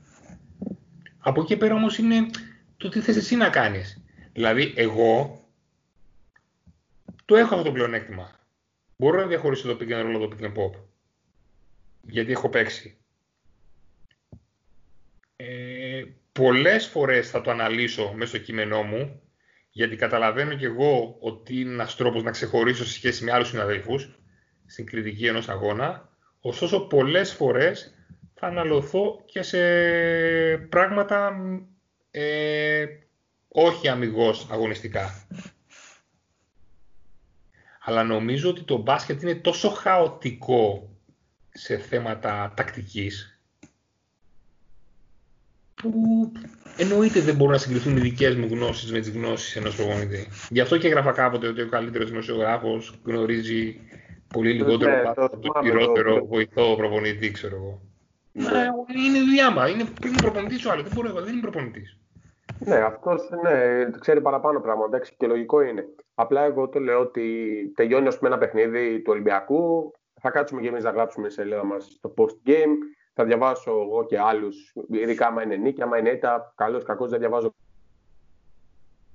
Ναι, τα Πλέον- κείμενά σας, τα κείμενά σας όπως και τα δικά μου φαντάζομαι είναι περισσότερο. Ε, είναι, έχουν περισσότερα κλικ μετά από ήττες. Μετά από ήττα, ναι. Ναι. Ειδικά άμα γράψεις και λίγο μουρμούρα. Απλά εγώ πολλές φορές. Άμα γράψει ο Ναβάχο, θα πεις το, το post game. Ναι, άμα γράψω ένα βάχο, άμα γράψω εγώ, θα το δω εγώ και τα παιδιά από το group. Λοιπόν, Ε, Ο και Ναβάχο θα ήθελα να σε κόβει ρωτήσω και κάτι βιντεάκια. άλλο. Ο Ναβάχο τι; Κόβει ωραία βιντεάκια. Ωραίος είναι. Μου μάθε και εμένα. Εγώ θα ήθελα να σε ρωτήσω Ο κάτι. Ναβάκο που- λοιπόν είναι προπονητής. Είναι, Όχι, δεν είναι, είμαι. είναι, είναι ένα ερώτημα γιατί δεν είναι βασικά. Αλλά... Δεν Γιατί είμαι δεν είναι. Μπράβο. Να, να, μιλήσει, ο- να μιλήσει ο ίδιος ο Ναβάχο γι' αυτό. Ναι, ναι, ναι, ναι. Δεν ναι. είμαι προπονητής. Ε, Ναβάχο, μίλησε μας για τον Ναβάχο. Ναβάχο, μίλησε μας γιατί δεν είσαι προπονητής. Δεν είμαι προπονητής. Δεν είναι. που- Ούτε εγώ πα- μια Πώς πριν- τα έμαθες, αυτά τα βιντεάκια λοιπόν που τα κόβεις, πώς τα έμαθες; Όχι να τα κόβεις, πώς έμαθες να βγάζεις τη φάση; Να Α, διαχειρίσει σου- τη φάση. Το λάθος και το σωστό. Σου μιλάω ειλικρινά ότι απλά βλέπω πολύ μπάσκετ. Δεν, δεν έχω ασχοληθεί με κάτι. Έχω παίξει ελάχιστα μπάσκετ και σε πολύ χαμηλό επίπεδο. Δεν, δεν, δεν ξέρω αν καν αν είναι σωστά. Είναι ό,τι μου κάθεται εμένα στο μάτι. Μπράβο. Εδώ, εδώ έρχομαι εγώ λοιπόν και να σου πω ότι υπάρχει. Υπά, άρα λοιπόν αφήνεις περιθώριο λάθο Πάντα. στο βίντεο που θα κόψεις. Πάντα. Στο δημοσιογράφο γιατί δεν τα αφήνεις; Γιατί να μην αφήσω; Πω, Φυσικά και αφήνω. Α, τα αφήνεις στο δημοσιογράφο. Προς Θεού. Α, εσύ τώρα το έχουμε προσωποποιήσει. Άσχε- αλλά Άσχετα δεν που ο εννοώ, δημοσιογράφος δεν το εννοώ κόβει για βίντεο. εσένα. Φυσικά Άσχετα και που, με, άσχετα Τι- που ο μέσος δημοσιογράφος δεν κόβει βίντεο βέβαια, αλλά τέλος πάντων. Ναι, ναι, ναι, συμφωνώ. Απλά ε, εγώ προσπαθώ να γράψω ό,τι είδα στο παιχνίδι, ε, ό,τι κατάλαβα από το παιχνίδι και πάντα το αναφέρω ότι είναι προσωπική παρατήρηση, δεν αναλύω. Ό,τι παρατήρησα, ό,τι μπορώ να συλλέξω και φυσικά ε, αφ- όχι απλά αφήνω περιθώριο λάθος, δεν, ε, δεν Κατα, έχω γράψει. καταρχά- καταρχάς και μόνο που έχεις μπει σε αυτή τη διαδικασία είναι τρομερό, είναι φανταστικό. Δεν, εννοείται, εδώ κάνουμε για τα. Πώς θα λένε, επειδή κάνουμε και μια προσπάθεια να κάνουμε report για παίχτες, ότι λέμε την προσωπική άποψη. Γράφω εγώ, λέω την προσωπική μου άποψη. Δεν είναι αυτό. Δεν είναι Επηρεάζει, θέστατο. επηρε, επηρεάζεις κόσμο. Θέλω να ελπίζω πως όχι. Σου μιλάω ειλικρινά. Δηλαδή, αν Εγώ, επηρεάζει τον εγώ, κόσμο. λοιπόν σαν- θα σου πω, εγώ λοιπόν θα σου πω, δυστυχώς, ναι. Δηλαδή, αν επηρεάζεται κάποιος από μένα, τι να σου πω. Είμαι ο τελευταί- η τελευταία τρύπα του ζουρνά. Ναι. Εγώ, Τώρα πιστεύω έχεις ότι, παίξει- εγώ πιστεύω ότι επηρεάζεται κόσμος. Γενικά Έχεις- το Twitter έχεις Εγώ επηρεάζεται. δεν, εγώ δεν επηρεάζομαι από τον Ναβάχο ποτέ. Είναι ε, το αντίθετο. Ό,τι πει αυτός, κάνω το αντίθετο. Δηλαδή, τι λέει Χασάν, όχι, εγώ λέω Χασάν, ναι. Ναι. Ναι. Εντάξει, ο, Πάνος, ο Πάνος είναι ο πιο ταπεινός από όλους, ε, άσχετα αν καταλαβαίνει πολύ καλά το παιχνίδι. Αλλά παιδιά, επειδή εγώ δεν θέλω να, να ξεφύγει η κουβέντα και θέλω να παραμείνουμε σε αυτό και να περάσουμε και στο τελευταίο μέρος που είναι ίσως πιο ενδιαφέρον. Ε, εγώ, Κωνσταντίνε, θέλω να σε ρωτήσω κάτι. Είπαμε για τους δημοσιογράφους, είπαμε για τους παίχτες, είπαμε για τη διοίκηση. Ο καθένας έχει το ρόλο του. Ας μιλήσουμε λίγο για τον κόσμο. Έτσι. Εμείς Ναι. έχουμε μια θεωρία, και αυτή είναι δική μας, της παρέας μας. Έτσι δεν σημαίνει ότι προεκύπτει από κάποια σοβαρή μελέτη, ότι ο κόσμος του Ολυμπιακού έχει ελάχιστο πασχετικό κοινό. Εσύ ως ε, άνθρωπος που ζει ε, από αυτό το, τον κόσμο, αντικειμενικά τώρα, ε, πόσοι πιστεύεις ότι είναι αυτοί δηλαδή; Είναι ξέρω, 5, 10.000, 15.000, 20.000. Πόσοι είναι; Που πραγματικά καταλαβαίνουν γιατί μιλάμε. Και όχι απλά βλέπουν την ομάδα τους και πανηγυρίζουν ένα καλάθι, ξέρω εγώ, ένα Πολύ καλό λίγοι. Πολύ λίγοι. Δεν Ισχύει, μπορώ να πω ισχύει μόνο στον εντάξει, Ολυμπιακό ή είναι αλλά γενικότερο το νομίζω ότι φαινόμενο; είναι- Δεν μπορώ να πω ένα συγκεκριμένο νούμερο. Νομίζω ότι είναι, α, ας πούμε, ξέρω, 5.000. Δεν νομίζω ότι είναι παραπάνω. Και εσύ νιώθεις ότι σε αυτούς απευθύνεσαι ή απευθύνεσαι σε μια μεγαλύτερη μάζα; Εγώ θα ήθελα να απευθύνομαι σε μια μεγαλύτερη μαζά και αν ε, προσπαθώ μέσα στα κείμενά μου που και που να πετάω και μια μικροεξήγηση τακτικής, δηλαδή παιδιά το pick and pop είναι αυτό ξέρω εγώ ή το, he- το hand off είναι αυτό. Μ' αρέσει λίγο να εξηγώ απλούς ε, όρους μπασχετικούς για να μαθαίνει και κάποιος που μπορεί να μην τους ξέρει. Να. Αλλά νομίζω ότι ο Ολυμπιακός στο μπασκετικό του κοινό είναι πολύ μικρό. Σε σύγκριση με άλλες ομάδες θεωρείς ότι είναι μικρότερο, γιατί κοιτάξτε, ο Ολυμπιακός είναι μισή Ελλάδα. Καλά, Ε, το, μπασκετικό, ποδοσφαιρικά. κοινό του Παρα- το μπασκετικό του κοινό του Παναθηναϊκού δεν συγκρίνεται. Πιστεύεις ότι είναι πολύ περισσότερο; 100%. και πιστεύεις Α, ότι μπασκετικό- αυτό. αριθμό. Α, το μπασκετικό Δώσε. κοινό δημιουργείται από τις επιτυχίες και από τους τίτλους. Μάλιστα. Ωραία. Και τώρα έρχομαι στην ερώτηση κλειδί, αγαπητέ Κωνσταντίνε. Μπορείς να μου εξηγήσεις γιατί σε μια ομάδα όπως είναι ο Ολυμπιακός, ο οποίος έχει από το 94 μέχρι και τώρα. Σε αυτά τα τελευταία 20 τόσα χρόνια, 25-26 χρόνια. 8 τελικούς πρωταθλητριών. Γιατί δεν έχει κοινό. Ή τέλος πάντων γιατί δεν έχει περισσότερο κοινό. Μπορείς να μου το εξηγήσεις; Γιατί νομίζω ότι είναι πολύ πιο σημαντικό το να πάρει τρία σερή πρωταθλήματα από το να πάει σε ένα τελικό Ευρωλίγκας. Μάλιστα. Εγώ, αυτά εγώ λέμε αυτή και τη εμείς. στιγμή ως Κωνσταντίνος Μελάγιος Ολυμπιακός και όχι ως δημοσιογράφος, και ως δημοσιογράφος, αλλά και εντάξει, δεν είναι, το έχουμε κρύψει ότι είμαι Ολυμπιακός. Προτιμώ τρία σερή πρωταθλήματα παρά τρία σερή Final Four με άγνωστο το τελικό αποτέλεσμα. Εγώ θέλω να ρωτήσω πάνω σε αυτό. Άρα, για ας πούμε, υπάρχει, έχει περάσει αυτό στη διοίκηση κατά μία έννοια, ε, την έχει οδηγήσει ας πούμε, σε κάποιες αποφάσεις που μπορεί να είναι και λάθος; Κοίταξε. Σίγουρα το καλοκαίρι στη διαμόρφωση του ρόστερ υπάρχουν επιλογές ώστε να απαντήσουμε στο Παναθηναϊκό. Δηλαδή θέλω ένα παίχτη να μαρκάρει, παράδειγμα θα πω τώρα έτσι δεν ισχύει, θέλω ένα παίχτη να μαρκάρει τον καλάθι. Μπορεί να πάω σε μια επιλογή με ενός ε, διαφορετικού παίχτη από αυτού που πραγματικά χρειάζομαι μόνο και μόνο για να παίξω το, την αλλαγή με τον καλάθι π.χ. Οπότε επηρεάζεται. Άρα τελικά καταλήγουμε, Κωνσταντίνε, ότι αν ο κόσμος του Ολυμπιακού είναι, ο- το κοινό μάλλον, που απευθύνεται ο αθλητικογράφος, Αυτό, μπασκετικός, αυτό, συγγνώμη, αυτό ισχύει και τούμπαλιν, έτσι. Και ο Παναθηναϊκός παίρνει παίχτες για να μαρκάρουν τον Μιλουτίνοφ. Ναι, λογικό είναι. Εντάξει, πρέπει να ματσάρουν με κάποιο τρόπο Ναι. ένα στον άλλον. Λογικό είναι. Και τακτικά δηλαδή. Αλλά λέω ότι για τη δικιά μας την κουβέντα σήμερα, αν τελικά το κοινό είναι αυτοί 5, 10, 15, 200 δεν ξέρω πώς είναι, και απευθύνεσαι σε αυτούς και αυτοί είναι ένα μικρό ποσοστό, και το σημαντικό για αυτό το κοινό είναι τα τρία πρωταθλήματα σερή και όχι Euroleague, δεν είναι λίγο πιθανό και εσύ με τα δικά σου τα κείμενα και οι άλλοι συνάδελφοι να, δι- να, να, να ρίχνετε λίγο λάδι σε αυτή την τοξικότητα του Ολυμπιακός Παναθηναϊκός, εμείς, εσείς, άσπρο μαύρο, Πασόκ Νέα Δημοκρατία, όλα αυτά που μα διχάζουν και πάντοτε Ναι. προσπαθούμε να βρούμε κάτι να διχαστούμε. Καλά, γενικά ως λαός έχουμε εύκολο το να διχαστούμε με οτιδήποτε. Ναι, αυτό είναι πολύ εύκολο για μας. Είναι πολύ εύκολο για, στο DNA του Έλληνα.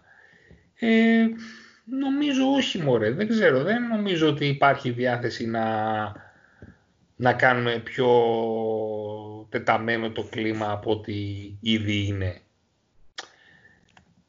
Η- Τώρα να σου πω κάτι.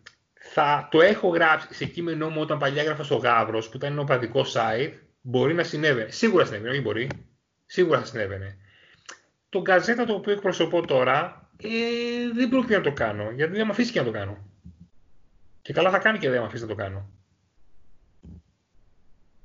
Οπότε είναι λίγο και το μέσος στο οποίο γράφεις. Πάνω θες να παρεμβείς; Μια ερώτηση θέλω να κάνω στον Κωνσταντίνο. Κωνσταντίνε, έχεις μπει στη διαδικασία να θες να γράψεις ένα full τεχνικό κείμενο, αλλά να λες, άστο, ποιος θα το διαβάσει ε, και να το γύρισεις σε κάτι πιο εύπευτο για το, για το κοινό. 1000%. Okay. 1000%. Δηλαδή, Μακάρι όλα τα κείμενά μου να ήταν ε, τακτικής. γιατί α, εκεί ήθελα να καταλήξω ότι για να διαμορφώσεις ένα κοινό δεν πρέπει, δεν θα μπορούσατε εσείς οι δημοσιογράφοι, όχι τώρα εσείς, σήμερα και όλα τα προηγούμενα χρόνια, ακόμα και στην ακμή του μπάσκετ, που ήταν ε, το, το κομβικό σημείο στην εξέλιξη του αθλήματος, στην καλή εποχή, Ναι. το 90s, να είχαν εκπαιδεύσει τον κόσμο περισσότερο στο τι πραγματικά συμβαίνει μέσα στο παρκέ. Εντάξει, τα 90s όμως είναι μια δεκαετία, πολύ σωστά την αναφέρεις ως η ακμή του μπάσκετ. Απ' την άλλη δεν υπήρχαν τα social media, δεν υπήρχε το YouTube, δεν υπήρχαν οι, οι παροχές ε, πληροφορίας ακόμη και για τους ίδιους δημοσιογράφους. Okay. Και επίσης ε, υπήρχαν τέσσερις εφημερίδες.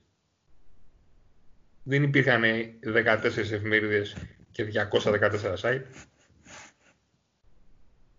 Δεν νομίζω ότι είναι θέμα πλήθους. Είναι θέμα τι ήθελε να κάνει ο. Τι ήθελε να, να. Βασικά τι πουλάει, όχι τι ήθελε.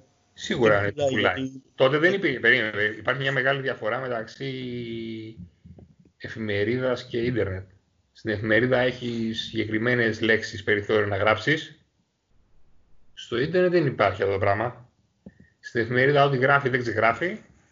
Στο ίντερνετ μπαίνεις μέσα, πατάς μια διόρθωση και ξεγράφει.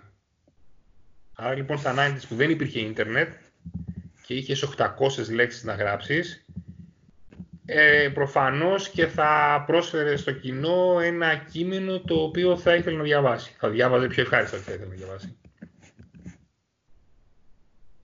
OK, okay. με κάλυψες. Ευχαριστώ. Λοιπόν, πάμε λίγο τώρα στα πιο σύγχρονα από όλα αυτά που έχουν γίνει στα 90s. Ε, εμείς ως ε, οπαδοί Κωνσταντίνε ασκούμε μια κριτική στην ε, διοίκηση του Ολυμπιακού γιατί θεωρούμε ότι από την, ε, από την περίοδο, περίοδο του back-to-back ε, για λόγους που οι ίδιοι γνωρίζουν και πλέον λίγο πολύ και εμείς τους ψυχαναμιζόμαστε χωρίς να είμαστε σίγουροι ε, μπήκαμε σε μια λογική moneyball. Μπήκαμε σε μια λογική επιλογής ε, ξένων παιχτών ε, οι οποίοι δεν ήταν από το πρωτογράφιο. Yeah. Ίσως ναι. γιατί δεν μπορούσαν οικονομικά, ίσως και γιατί ήταν μια συνειδητή επιλογή και να δοθεί χρόνος ε, στον ελληνικό κορμό. Ναι. Αυτό οδήγησε σε άλλους δύο τελικούς. Δηλαδή δεν μπορούμε να κρίνουμε ας πούμε, μετά το, Αυτό το back Νομίζω ότι ουσιαστικά ξεκινάει ναι. από την δεύτερη χρονιά του Κότς Φερόπουλου, όχι την πρώτη. Διαφωνώ κάθετα. Εντάξει, κοίταξε, αν, αν μου πεις από την ομάδα του Ιφκοβιτς... Ο Ολυμπιακός ξεκίνησε το Moneyball από το καλοκαίρι που βγήκαν οι Αγγελόπουλοι και είπαν ότι φεύγουμε από τον Ολυμπιακό. Ναι, αλλά ξέρεις τι, ας πούμε... Δηλαδή το 11-12 έχουμε παίξει Moneyball. Ισχύει, αλλά να σου πω κάτι, την επόμενη χρονιά, την επόμενη χρονιά η, η ομάδα του Μπαρτζόκα που παίρνει και το, το, το, τελικό στο Λονδίνο με τον τρόπο που τον πήρε, ναι. είναι μια πολύ γεμάτη ομάδα μπασκετικά. Money, money, Moneyball. δεν ξέρω. Δεν, ξέρω. δεν θα, θα, θα, θα συμφωνήσω μαζί σου. Πλην τους Σπανούλη, Πες μου, σε, πες μου μία θέση από εκείνη την ομάδα που ο Ολυμπιακός δεν είναι γεμάτος μπασκετικά και ποιο, μιλάμε για ποιότητα. Στο yeah. 4, στο 5, στο 3, στο 2, στον Άσο. Αλλά... Είναι, έχει άλλους 5 ψηλούς που κάθονται στον μπάσκετ. Αλλά δεν είχε πάρει φτασμένους παίχτες. Δεν ήταν φτασμένοι οι παίχτες που πήρε. Ο Πέρο Άντιτς έρχονταν να πάει καταπληκτικό ευρωμπάσκετ με τα, με, με τα Σκόπια, με την, πώς λέγεται αυτή η χώρα. Ε, και τον πήρε ο Ολυμπιακός. Δεν είναι αφασμένο παίκτης. Δεν έπαιζε, δεν πήρε παίκτη δηλαδή από την Πασκόνια ή από την ε, Τσέσκα ή από την Αρμάνη, από την τέτοια. Κράτησε το Λό, κράτησε το Χάιντς. Εντάξει, αλλά ας πούμε η προσθήκη. Ναι, ο Περπέρο ήταν αφασμένο παίκτη. Ήταν αφασμένο παίκτης, ναι. Αυτό. Ο Παπα-Νικολάου δεν είναι χασμένο παίκτης. Και, και το μπάτζετ νομίζω του 17, το μπάτζετ του 17 ήταν ε, μεγαλύτερο από το 12 και το 13, έτσι. Το μπάτζετ νομίζω του 17, π.χ. Σίγουρα, σίγουρα. Για μένα, επειδή εννοείται και έχουν κάνει λάθη οι Αγγελόπουλοι, για μένα το λάθος που έκανα είναι ότι επειδή τους βγήκε αυτή η διετία, θες τυχαία θες λόγω δουλειάς, θες λόγω συγκυριών, θες λόγω ικανοτήτων. Πάρα πολύ. Καταρχάς για να πάρει μια Ολυμπιακός ήταν η καλύτερη ομάδα του 2012 στην Ευρώπη; Όχι. Ήταν το 2013. Όχι. Ήταν πιο έτοιμος τη στιγμή που έπρεπε να είναι. Στα δύο αυτά παιχνίδια. Δεν σημαίνει ότι είσαι η καλύτερη ομάδα επειδή πήρες στην Ευρωλίγα. Σπάνια η καλύτερη ομάδα παίρνει την Ευρωλίγα. Επειδή λοιπόν τους βγήκε αυτό το πράγμα εκείνη τη διετία, θεώρησαν ότι δεν είναι η εξαίρεση και είναι ο κανόνας. Ενώ ήταν η εξαίρεση. Δεν μπορείς κάθε χρόνο να τρυπάς το ταβάνι. Δεν μπορείς κάθε χρόνο να βγάζεις το κεφάλι σου πάνω από το όριο. Κάποια στιγμή θα έρθει και το, και το άσχημο. Υπήρξε όμως κριτική από τους αθλητικογράφους ε, σε όλο αυτό το, το διάστημα; Ή το λέμε τώρα αφού του ε, έσκασε η φούσκα; Κοίταξε. Η κριτική στο βαθμό που θα έπρεπε να έχει υπάρξει, όχι δεν υπήρξε, αλλά το λέμε τώρα. Γιατί τότε δεν μπορούσαμε να το πούμε, γιατί τότε μας λέγανε παιδιά, εγώ το έκανα το 12 και βγήκε. Το Χάνι δεν το ξέρατε, έπαιζε στην Μπάμπεργκ. Εγώ το έκανα το 13 και το βγήκε. Εγώ το έκανα το 15 και μου βγήκε, πήγα τελικό. Εγώ το έκανα το 16 και το 17, το 17 μου βγήκε και πήγα τελικό. Οπότε δεν άκρινεται. Είχαν δηλαδή αυτή την απάντηση. Πάνω θες να πεις κάτι; Ναι, ότι, ε, για να τα συνδέσω ε, το πρωτάθλημα με το Σπανούλιο Τρίποντες, το ΆΚΑ. Ναι. Είναι μία παραδοχή από τη διοίκηση του Ολυμπιακού ότι άκουσε τον κόσμο και ενώ, και αυτή είναι η προσωπική μου άποψη, εκείνη την ομάδα εκεί έπρεπε να πατήσει το restart, εκείνη την ομάδα τη συντήρησε. Είχε φτάσει στο, τέλμα, στο τέλμα της εκείνη η ομάδα και άκουσε τον κόσμο. Άκουσε, άκουσε τον κόσμο προς ποιον; Ότι δεν θα ήταν εύκολο να διώξει τον Σφερόπουλο, ας πούμε, εκείνη την περίοδο. Ε, ναι, δεν θα διώξει ένα, ένα προπονητή που σου πήρε το πρωτάθλημα, δεν θα το διώξεις. Να μου πεις, το πήρε αυτό, ο Σπανούλης το πήρε. Ε, αυτό, δηλαδή είναι ένα πρωτάθλημα που το έχει χάσει δύο φορές και το έχει πάρει ο Σπανούλης και τη δεύτερη φορά το έχει πάρει και ο Μάντζαρης και ο Αγραβάνης και εκεί έχει γίνει θαύμα θαυμάτων. Ναι. Δηλαδή και έχει αποκλειστεί παίζοντας κάκιστο μπάσκετ και με κάτω τα χέρια στην Ευρωλίγκα. Δηλαδή, OK. Okay. Τον επόμενο όμως χρόνο σε πήγε τελικό ο Σφερόπουλος. Πήγε τελικό όμως ο Σφερόπουλος τον επόμενο χρόνο. Εντάξει, δεν, δεν, δεν το κοιτάμε. Γιατί, Έτσι, γιατί είμαστε, είμαστε, είμαστε, το καλοκαίρι που ο Σπανούλης έχει σηκωθεί και έχει παγώσει το ΟΑΚΑ. Ναι, ρε παιδί γιατί όμως να μην κοιτάξει τον επόμενο χρόνο; Ε, ε, εγώ δεν το κοιτάω γιατί πιστεύω ότι ο Ολυμπιακός. Όχι, δεν με συμφέρει. Η κατάσταση στην οποία είναι ο Ολυμπιακός τα τελευταία τρία χρόνια είναι απότοκος εκείνης ε, εκείνης της μία απόφασης. Πιστεύω εγώ προσωπικά. Ναι, όχι, όχι, διαφωνώ. Νομίζω ε, καλό πιστεύω ότι... όπως έμεινε και βάσει αποτελεσμάτων το έδειξε κιόλας. Και εγώ νομίζω ότι η αλληλουχία, η αλληλουχία ήταν λάθος με, με τον Μπλατ. Δηλαδή πήρε ό,τι καλύτερο κυκλοφορούσε στην Ευρώπη, δεν το συζητάμε.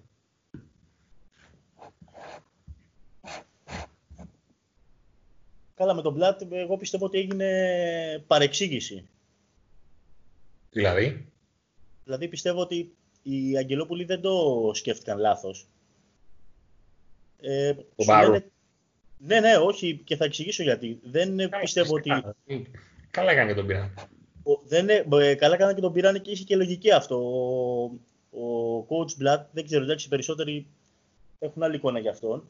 Εγώ προσωπικά τον έχω σαν έναν άνθρωπο ο οποίος έφτιαχνε ομάδες που το, που το πόνιρες θα το έλεγα, οι οποίες πετύχαιναν μέσα από ένα συγκεκριμένο σφιχτό πλάνο, κοροϊδεύοντας λίγο τον αντίπαλο.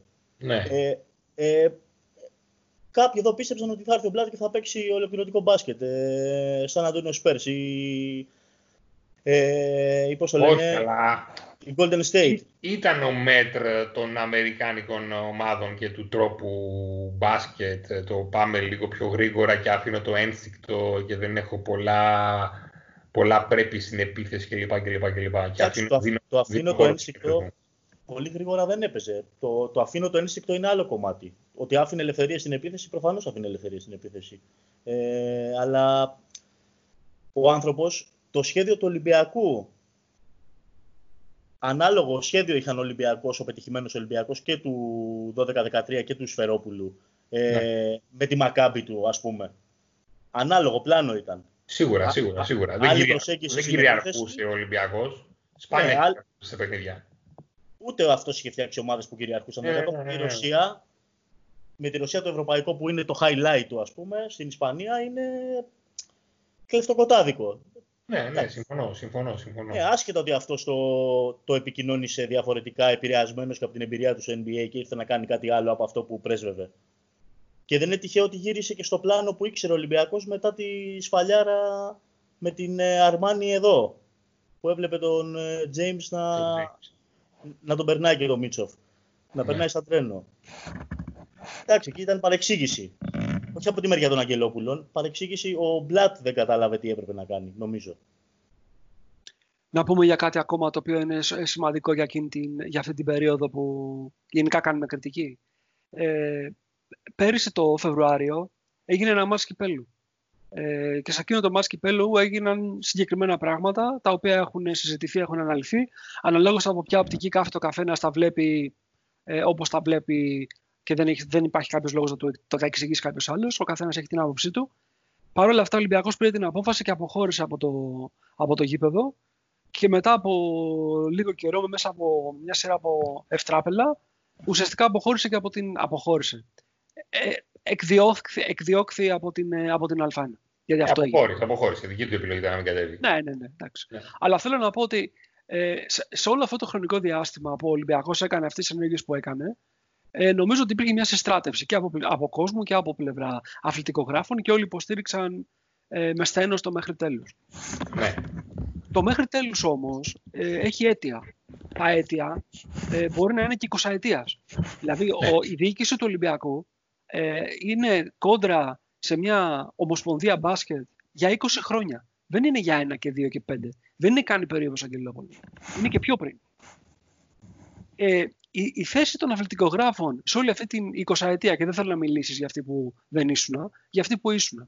Ναι. Ποια ήταν και ποια ήταν η κριτική που έπρεπε να κάνεις στην Ομοσπονδία και τι κάνανε για να αναδείξουν όλα αυτά τα θέματα; Εντάξει, νομίζω ότι υπήρχαν α, ε, πάρα πολλά κείμενα κατά του Βασιλακόπουλου είτε κατά παραγγελία είτε όχι. Το κατά παραγγελία πώς ακριβώς πρέπει να το ερμηνεύσουμε. Το κατά παραγγελία μπορεί να είναι σε κάποιο οπαδικό site να πεις ότι ε, γάμα το. Γράψε κάτι γι' αυτό. Ναι, Εντάξει, οκ, κατάλαβα. ναι. Αλλά δεν νομίζω ότι υπάρχει Έλληνας, ακόμα και οπαδοί του Παναθηναϊκού, που να μην ε, βλέπουν τα κακώς κείμενα της Ομοσπονδίας. Όπως δεν θα έπρεπε και από την πλευρά του Ολυμπιακού να κατηγορούμε για όλο ότι βρέχει έξω ότι φταίει ο Βασιλακόπουλος. Όχι, αλλά να σου πω κάτι. Ε, αναφερόμενος στη δεκαετία του 90, που είναι δεκαετία που κυριαρχεί ο Ολυμπιακός. Ναι. Έτσι. Λοιπόν, επειδή έπαιξε τότε και επειδή τέλος πάντων έχουμε κάποιες κοινές παραστάσεις. ναι. Δεν υπήρχαν πάρα πολλά παιχνίδια σε κα, κατηγορίες που ήταν, δεν ήταν καν Α2. Που εκείνη την εποχή και η Α2, η άνοδος στην Α1 σημαίνει πάρα πολλά χρήματα. Βέβαια. Μιλάμε για πιο κάτω. Μιλάμε για τεχνικές κατηγορίες. Που Βέβαια. ξέραμε όλοι από τη Δευτέρα ποιοι διαιτητές θα σα φερίξουν το κάθε μάτς. 100%. Ωραία, μπορείς να μου Με αυτά εξηγήσει που, γιατί με αυτά κανεί που δεν μίλησε γίνονται- ποτέ με γι' αυτά αυτό. που γίνονται τα τελευταία 20 χρόνια στις μικρές κατηγορίες είναι τα εκατονταπλάσια από αυτά που γίνονται στην Α1. Αυτό λέω λοιπόν, λέω και, ε, αυτό, αυτό ακριβώς λέω, ότι ο ρόλος κάποιου που υποστηρίζει ένα σπορ και το, προσπαθεί να το αναδείξει μέσα από τα κείμενά του, είτε είναι αθλητικογράφος και καλύπτει ρεπορτάζ Ολυμπιακού, είτε καλύπτει γενικότερα, είναι να γράψει για αυτά. Για αυτά δεν έγραφε κανένας. Παιδιά, κακά τα ψέματα. Για 20 Γιατί Δεν χρόνια. είχε καν αποδείξεις. Μόνο, στα- ε, εντάξει, χαίρομαι πολύ, αλλά δηλαδή. Ε, άμα δεν το- έχεις το- απόδειξη, το πώς να- θα το, πώς θα το κάνεις; δεν ξέ- αφού ξέραμε τα ονόματα πριν κληρωθούν. εσύ, Ε, Κωνσταντίνε. εντάξει, τα ξέρω. Και εγώ έγραφα στο blog μου ότι παιδιά στο τελικό κυπέλο θα σφυρίξει ο Αναστόπουλος με Ε, τον αυτό α, λέω. γιο του. Ε, αυτό λέω. Και δεν μιλάμε για τα μεγάλα μας της Ολυμπιακού Παναθηναϊκού. Ας τα Ναι. βγάλουμε λίγο από την εξίσωση. Μιλάμε για τα μας που κρίνανε παραμονές. Τα ματς τα οποία θα ανεβάζαν ομάδες από την Α2 στην Α1. Τα ξέραμε όλα, ρε παιδιά. Δηλαδή, μην κοροϊδευόμαστε τώρα. Θέλω να πω δηλαδή Ναι, ότι αλλά κάπου από τα, μέσα ξε- εκεί- από- από τα ξέρω μέχρι τα γράφω υπάρχει λέξη αποδείξεις. Ναι. Οκ. Οπότε, Το ερώτημα θα είναι, μάθουμε του διαφορετικά χρόνου θα πράγματα. παίζουμε Α1. Ορίστε. Του χρόνου θα παίζουμε Α1. Αυτό είναι Όχι. ένα ερώτημα. Έτσι. Όχι. Ευτυχώς θα ανησυχούσα Το πολύ. απάντησα αν αρκετά δεν- κατηγορηματικά και απόλυτα. Κωνσταντίνε, Ανησυχούσα να πάρα πω πολύ κάτι. αν Εγώ δεν πάνω σε αυτό κάνεις. που είπε ο Νίκος, το μεγαλύτερο πρόβλημα θεωρώ που κάνουμε οι Ολυμπιακοί είναι ότι θεωρούμε ότι το πρόβλημα είναι ο Βασιλακόπουλος. Ενώ είναι όλη η Ομοσπονδία από την ΕΣΚΑ, ΕΣΚΑΝΑ, ΕΚΑΣ, ΤΕΚΑΣΔΙΜ, όλα αυτά έχουν δημιουργήσει ένα πολύ δυνατό πυρήνα, ο οποίος δεν διαλύεται άμα φύγει απλά ο Βασιλακόπουλος. Πρέπει να διαλυθεί Όχι, όλη. άμα- Άμα φύγει ο όλη η Βασιλιακόπουλος όμως θα τον διασπάσει σίγουρα αυτόν τον πυρήνα. Ναι, Δεν θα- θα τον εξοντώσει με τη μία, αλλά σίγουρα θα τον δημιουργήσει Εγώ- μεγάλους τριγμούς.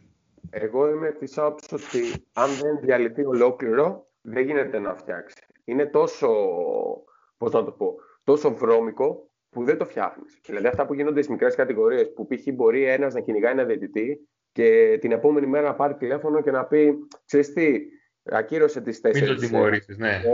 Γιατί έχω την Παρασκευή ντέρμπι. Και ξέρεις, το ντέρμπι φέρε μου τον Κώστα, δεν ναι. μου φέρει τον Νίκο.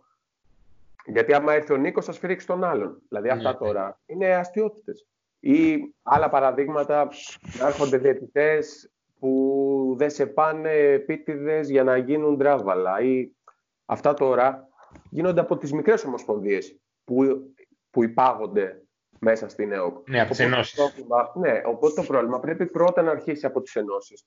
Να φτιάξουμε τις ενώσεις και μετά να πάμε στο μεγάλο. Εγώ, Ναι, αλλά, αλλά άμα ο μεγάλος δεν αφήνει τις ενώσεις, Ούτε και αυτοί, μα, και, μα αυτοί που είναι σε άμα ο ενώσεις, μεγάλος δεν ελέγχει τις γίνεται ενώσεις, πίδα και Ναι. πηδάνε, Μα γι' αυτό σου λέω να πάρεις ενώσεις μία-μία. Γιατί πώς κερδίζονται οι ενώσεις; Εδώ πέρα, π.χ. η ΕΚΑΣΔΙΜ τόσα χρόνια κρατιέται επειδή παίρνει τα πανελλήνια. Οι άλλοι στο Βόλιο κρατιούνται επειδή παίρνουν ε, τα εθνικά πρωταθλήματα των νέων. Και έτσι συντηρούνται. Αυτό είναι μεγάλο πρόβλημα. Δηλαδή τώρα η Κασδίμ, τα τελευταία 7 πανελλήνια εφήβων, τα 4 τα έχει πάρει η Κασδίμ. Το, τα 3 των νεανίδων τα έχει πάρει η Κασδίμ. Ε, αυτό δεν είναι πρόβλημα. Σίγουρα είναι πρόβλημα, αλλά εγώ νομίζω ότι λύνεται διαφορετικά. Ότι άμα κόψει το κεφάλι, θα δημιουργήσει τεράστιο πρόβλημα στο υπόλοιπο σώμα, στην υπόλοιπη δομή. Καταλαβαίνω πώς το λες και μπορεί να έχεις δίκιο. Απλά. Ναι. Είπα... Αυτή είναι η δική μου άποψη. Δεν ξέρω αν είναι σωστή ή όχι. Ναι, ναι. Αυτή είναι η δική μου άποψη. Απλά, απλά θεωρώ ότι είναι τόσα, τόσο γερά τα θεμέλια που και το κεφάλι να κόψεις θα βγει, θα βγει κάποιο άλλο κεφάλι. Επειδή Σίγουρα. από κάτω υπάρχει δύναμη. Γι' αυτό λέω ότι πρέπει να κόψεις κάτω τα πόδια και όχι το κεφάλι. Σίγουρα. Δηλαδή, εγώ έχω βαρεθεί, πραγματικά σου μιλάω, έχω βαρεθεί να βλέπω ε, αυ, όχι μόνο το κακό επίπεδο της διαιτησίας, γιατί πραγματικά είναι κακό, αλλά έχω βαρεθεί να βλέπω, ξέρεις, το έλα, μωρέ, πάρε τηλέφωνο αυτό να μην τιμωρηθεί ο παίκτης. Όχι, ε, έχουμε, φτάσει, έχουμε φτάσει στο σημείο όσοι ασχολούμαστε με τον μπάσκετ. Ε, στην κυριολεξία να έχουμε συνδέσει διαιτητές με ομάδες. Και δεν αναφέρομαι στην Α1. Ναι, ναι, μα δεν είναι. Δηλαδή, όπου παίζει ο Μελάγες, το χολαργός παπαγός. Θα κερδίσει ο χολαργός. Όπου παίζει Μελάγες, σφυρίζει χολαργό. Ναι, εντάξει, αυτό τα ξέρουμε. Ειδικά το τι γίνεται τώρα, όχι μόνο στην ΕΣΚΑ, αλλά και γάμα εθνική. Εντάξει. Ε, και κάτι άλλο που θα ήθελα να, να θίξω όσον αφορά αυτό για τους διαιτητές. Δεν είναι μόνο ότι είναι κακό το επίπεδο, είναι και το πώς ανεβαίνουν οι διαιτητές. Αυτό δηλαδή είναι ένα πρόβλημα το οποίο πρέπει να κοιτάξει ο επόμενος που θα ασχοληθεί με την ΕΟΚ το ότι γίνονται ανα, αναβαθμολογήσεις και τέτοια. Αυτά είναι σημαντικά προβλήματα. Νομίζω ότι θα πρέπει να η, η ΚΕΔ να γίνει επαγγελματική, να γίνει επαγγελματική διευθυνσία. Ναι, Κωνσταντίνε, μακάρι, αλλά 13-1 ψηφίσανε. Έτσι ακριβώς. Μπράβο, Γιώργο, με πρόφαση. 13-1 ψηφίσανε. Τότε δεν μα Καλά, δηλαδή, βέβαια. Όταν ο Ολυμπιακός πήγε και τους είπε, Κύριε, εγώ τα ξεχνάω όλα και κάνουμε η κεντρική διαχείριση τηλεοπτικών από το μηδέν αρκεί να φύγει και από την ΕΟΚ, είπαν όλοι όχι. Και τώρα όλοι ζητάνε πάλι κεντρική διαχείριση τηλεοπτικών. Ναι. Μα να σου πω κάτι, Κωνσταντίνε. Εγώ προσωπικά, σαν Γιώργος, έχω ερεμήσει, φίλε. Αλήθεια, έχω ερεμήσει. Δηλαδή, βλέπω ελληνικό μπάσκετ στον καναπέ την Κυριακή το μεσημέρι, μια απαράδεκτη ώρα. Κάθομαι και βλέπω, περνάει η ώρα, βλέπω τα λάθη της διαιτησίας, σωστά της διαιτησίας. Δεν με απασχολεί, έχω το κεφάλι μου ήρεμο. Γι' αυτό δηλαδή αυτό που είπες πριν λίγο, ότι ο Ολυμπιακός δεν συνεχίζει, στη, δεν θα γυρίσει στην Α1, μου φτιάξεις όλο το καιρό μου. Όλο το καλοκαίρι μου το φτιάξει. Να Ναι, ο Ολυμπιακός δεν, δεν, δεν θέλει να παίξει αυτά. Για να μην συζητήσουμε για μια σειρά από αγώνες. Αλήθεια, το, το, το, το, το καλοκαίρι, παιδιά, θα, παίζουμε, θα, παίζουμε, θα βλέπουμε Ευρωλίγκα. Είναι η επόμενη ερώτηση έτσι απεριέργεια. Θα συνεχίσει, δηλαδή το πρωτάθλημα θα ολοκληρωθεί; Πώς το βλέπετε; Ευρωλίγκα ή το πρωτάθλημα; Ευρωλίγκα, Ευρωλίγκα, ποιο πρωτάθλημα; Νομίζω όχι. Νομίζω ότι ό,τι κάνει, ό,τι προσπάθειες κάνει ο Μπερτομέου τις κάνει για να πει στις 24 Μαΐου ότι κύριοι εξαντλήσαμε κάθε περιθώριο, συγγνώμη δεν γίνεται. Είναι για τους χωρικούς νομίζω αυτή η προσπάθεια, παιδιά. Και να Οπότε δείξεις και στους χωρικούς φτιάχνουμε... ότι εξάντλησε τα περιθώρια. Να, να φτιάχνουμε το δεκάδες, δηλαδή σιγά σιγά να κάνουμε τα αγροφολογία, πώς το βλέπετε; Να σκεφτόμαστε, να μπορούμε να ονειρευόμαστε, να ονειρευόμαστε τον Ολυμπιακό το 2021 ελληνοποιημένο με ελληνικά λαμπερά ονόματα από την Εθνική Ελλάδος που θα έρθουν; Ελληνικά λαμπερά ονόματα δεν νομίζω. Ε, ναι, ναι, ναι, να τον ονειρεύεσαι. Ω, χαρακίρι θα κάνω. Να σου πω λίγο. Λοιπόν, οπότε αφήνουμε τώρα όλα αυτά τα οποία συζητήσαμε μια μισή ώρα, έξι μισή ώρα ακόμα, Κωνσταντίνε, να πούμε τα, τα υπόλοιπα. Λοιπόν, βέβαια, βέβαια. Λαμπερ, λαμπερά ονόματα ακούω. ε, δεν ξέρω αν θα είναι πολύ λαμπερά. Ναι, ποιος; Νικό, να, να κάνω μία ερώτηση θέλω στον Κωνσταντίνο και συνεχίζεις με ό,τι θέλεις. Ε, Κωνσταντίνε, δύο χρόνια τώρα γράφεις για αθλητικό ψηλό στον Ολυμπιακό. Πράγμα το οποίο συμφωνώ. Ναι. Ε, βλέπεις ότι ο Έλλης είναι... Τον Έλλης τον έγραφα ένα μισό χρόνο. Ρε παιδιά δίπλα μας. Είναι... Ναι, το βλέπεις ότι είναι αυτό που θα μπορέσει να μας προσφέρει στην άμυνα κυρίως. Γιατί δύο χρόνια τώρα γράφεις για τον αθλητικό ψηλό τον οποίο δεν έχει ο Ολυμπιακός. Πιστεύεις ότι ο Έλλης είναι τέτοιο; 100%. Εντάξει, Οι δύο παίχτες, και, ο, και ο Μάρτιν και ο Έλλης, είναι παίχτες μπάσκετ μπαρτζόκα. Κάθε ομάδα, κάθε, κάθε ομάδα παίζει σύμφωνα με την, με την ε, φιλοσοφία του προπονητή της. Η φιλοσοφία του Μπαρτζόκα, η οποία είναι αλλαγές παντού, είναι ίδια χαρακτηριστικά να έχει το διάρρη μου, το τριάρι μου και το τεσάρι μου. Είναι πολύ hand-off είναι ο Έλλης και ο Μάρτιν, είναι παίκτες Μπαρτζόκα. Λοιπόν, εμείς φαζόμαστε τώρα δύο, δύο εβδομάδες για αυτά. Ε. Ναι, ε, αυτό ακριβώς θέλω να πω. Πάνω θες να μιλήσεις για να τα πεις εσύ καλύτερα. Γιατί αν αρχίσω να τα λέω, μετά θα διαφωνήσεις μαζί μου. Δεν υπάρχει λόγος δηλαδή, να τα λέμε δύο φορές. Θες να τα πεις εσύ; Τι θέλει, τα είπε ο Κωνσταντίνος. Τα είπε ο Κώστας. Όλα. Τι θέλει ο coach. Πρέπει το διάρι, το τριάρι, το δεσάρι να έχουν τα ίδια χαρακτηριστικά. Ναι, ναι, ναι. Και εσείς μου μιλάτε για το Προσέξτε, προσέξτε. Τώρα, εγώ δεν σας λέω και είναι δική μου αντίληψη. Εμένα δεν μου αρέσει. Εμένα μου αρέσουν 10 JC Carroll. Έχεις ένα σουτέρ γι' αυτό. Εμένα μου αρέσουν 10 JC Carroll. Τώρα λέμε τι αρέσει τον coach. Όχι, ε, είχαμε μια διαφωνία γιατί έγραψε ένα κείμενο ότι επειδή όλοι μιλάνε για το Ίνερ και επειδή προσωπικά είναι, είναι μια περίεργη θέση τώρα, ένας περίεργος ρόλος του Ίνερ και στον Ολυμπιακό δεν έχουν βγει γιατί ίσως δεν έχει επενδύσει ή δεν έχει φέρει τους καλούς του Ίνερ ή του Ίνερ με τα σωστά χαρακτηριστικά. Εξήγησε την είναι του Ίνερ γιατί μπορεί κάποιος να μην έχει διαβάσει το κείμενο. Ναι, ε, τα υβρίδια παιδιών που παίζουν 4 και μπορούν να σταθούν για κάποιο χρόνο και στο 5. Ναι. Ε, όλοι λένε ότι ένας του Ίνερ λείπει τώρα από τη front line του Ολυμπιακού. Okay. Και έλεγα εγώ στα παιδιά ότι ο coach Μπαρτζόκας έχει κινηθεί στις ομάδες, στις καλές του ομάδες με παιδιά τα οποία παίζανε 3-4. Και ότι ίσως μπορεί να κινηθεί για ένα τέτοιο παίχτη. Όχι ότι υπάρχει και ότι είναι εύκολο να τον βρεις, αλλά ίσως να σκεφτεί κάτι τέτοιο. Ναι, όχι, για 4-5 θα κινηθεί. Μου, ε, μαχαιριά στην καρδιά μου έδειξε. Για 4-5 θα κινηθεί.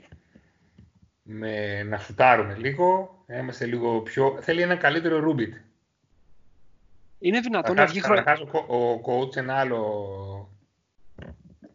Ε, ένα άλλο αγαπημένο του μέρος του μπάσκετ του παιχνιδιού, μάλλον όχι αγαπημένο, το αντίθετο, είναι το low post. Δεν του αρέσει καθόλου το low post παιχνίδι. Μπράβο. Μπράβο. Δεν θέλει παίκτη με low post. Μπράβο.